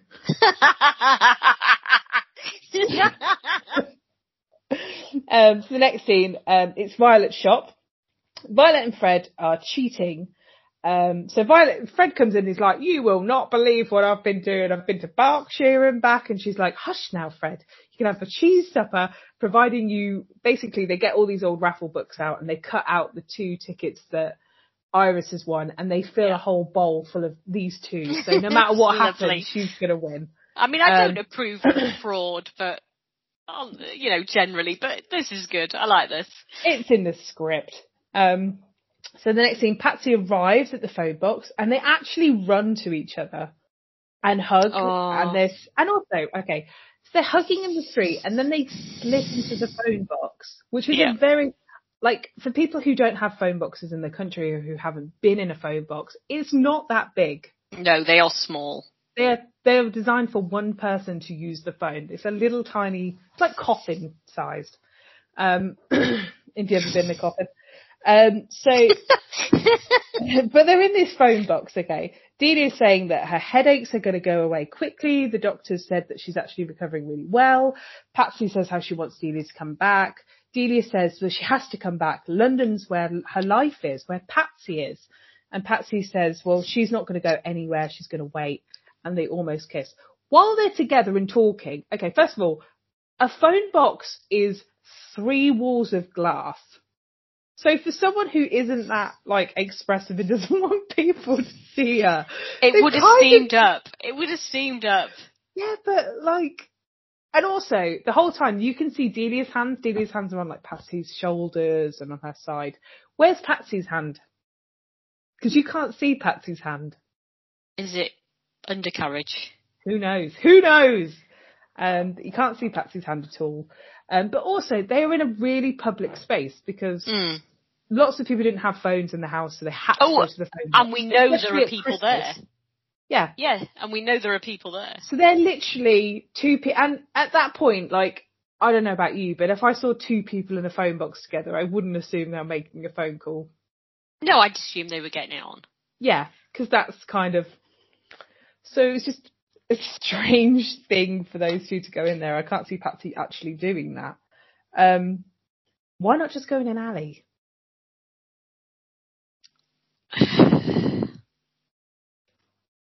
I don't know. Because then they wouldn't be interrupted. Well, Heidi needs them to be interrupted because if they're not interrupted, it will go too far for BBC at eight o'clock. Yeah, they might actually kiss and show affection, and then you know someone would Yeah. tell the church. That's true. Well, somebody would complain to Ofcom. Yeah, that's true. Um, but yeah, so they almost have a snog, and then uh, someone knocks on the door and says, "People are out here waiting," you know. And Delia goes, "People are in here waiting." Like Oh, she's waiting. she's See- waiting. This is kind of the scene. I know you think that they got it on in the flat before the accident, and I I think you've sold that to me now. But one of my biggest um, reasons for them not having done that was people are in here are waiting. But that could just be they've been away for a long time, and It felt- like, "I no. am ready." I know what you're saying. It felt more loaded than that. In the moment when I first watched it, it felt more loaded. I certainly think there's a difference because obviously we see in the next season sometimes Patsy's little one-liners are definitely twinged with a bit of uh, sexual tension. Yeah, I hadn't read it that way until you said what you said about the flat. Yeah, we'll discuss it later because I think there's a lot more Patsy and Delia. Well, there's not that many actually, is there? Not many at all. Um, but yeah, so We're over halfway. we are. Um, but yeah, so it's nice because you kind of, I think for everyone, like when she actually, when the episode ended, we all thought, is that it? Is that the end of the episode? Yeah. To have this, it was like, ah, okay, it's not the end of the episode. There's other stuff going on. It's nice. It's nice. I like it. I like it a lot. And the next scene is kind of the final scene. So the church is being filmed. Tom and Trixie are having a night. Well, they don't really have a nice chat. They have a chat where Trixie is making like a bouquet and Tom's like, oh, flower arranging. I didn't know you could do that. And Trixie's like, I have lots of skills you have no idea about, Tom. Ba-dum-bum-bum. Uh, the raffle is chosen, and word you, Adam and Eve it, but Iris has won the new baby bundle. Um, all the nurses don frilly caps, and everyone goes together, including Monica Joan, into the cab to drive to the church, Mm. where Sheila sings Silent Night, and everyone sort of mings around and not singing. Um, Iris's, Iris's baby is in the crib. And while Tom is watching them all sing, Tom is watching Barbara specifically. Mm. He's not watching anybody else. He's watching Barbara. So you can tell that, oh, this is going to be the romance for the next series. Yeah. Um, so it all finishes because Monica Joan finally buys the new TV she wanted all along and a new Christmas pudding. Um, everybody watches their, you know, the BBC showing of their faces on the TV and it's the end. Dun, dun, dun. Um, so I realise we are going a little bit over now, guys. So I appreciate anyone who's still listening. But we did actually have a few questions laid to us. So Kim, um, Okay. Cactus asked theoretically if they were back in a flat at Christmas, would they have mistletoe? And if so, who'd be diligent enough to call for a kiss every time? Patsy. Do you think? Yeah. I think it'd be Delia. No, I think once Patsy's in that flat, I think all bets are off in terms of affection. I think that's where she'll just unleash. Do you think like a coiled spring that's finally gone boing? I do. Yeah. I think it'd be Delia because I think Delia's so like just snog me. I think she just she so wants like physical affection and verbal affection. I think Delia would be like, oh look the mistletoe. Oh look again the mistletoe. Oh look. Oh look, it's followed us. I Oh, think look, it's the like, fucking hell. Um, Fuck off, Delia. um, Cactus, what would they have got each other for Christmas?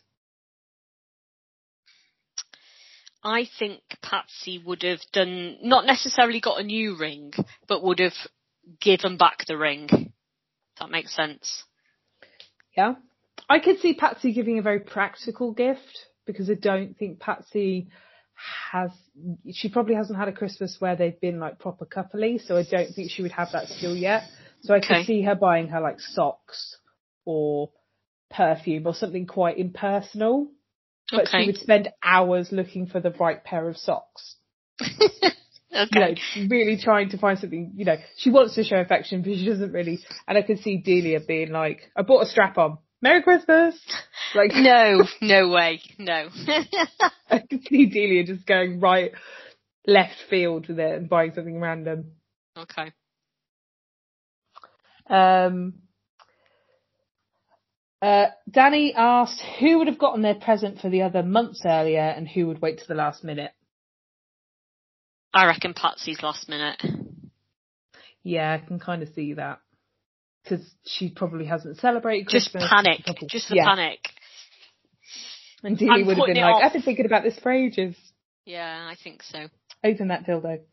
Um, oh, Charlie. And so, uh, and also, who would make the snow angels? All of them. Both of them. I, I think they'd all make snow angels. Yeah. Everyone at Nonnatus. I'm surprised they haven't put that on their final montage yet.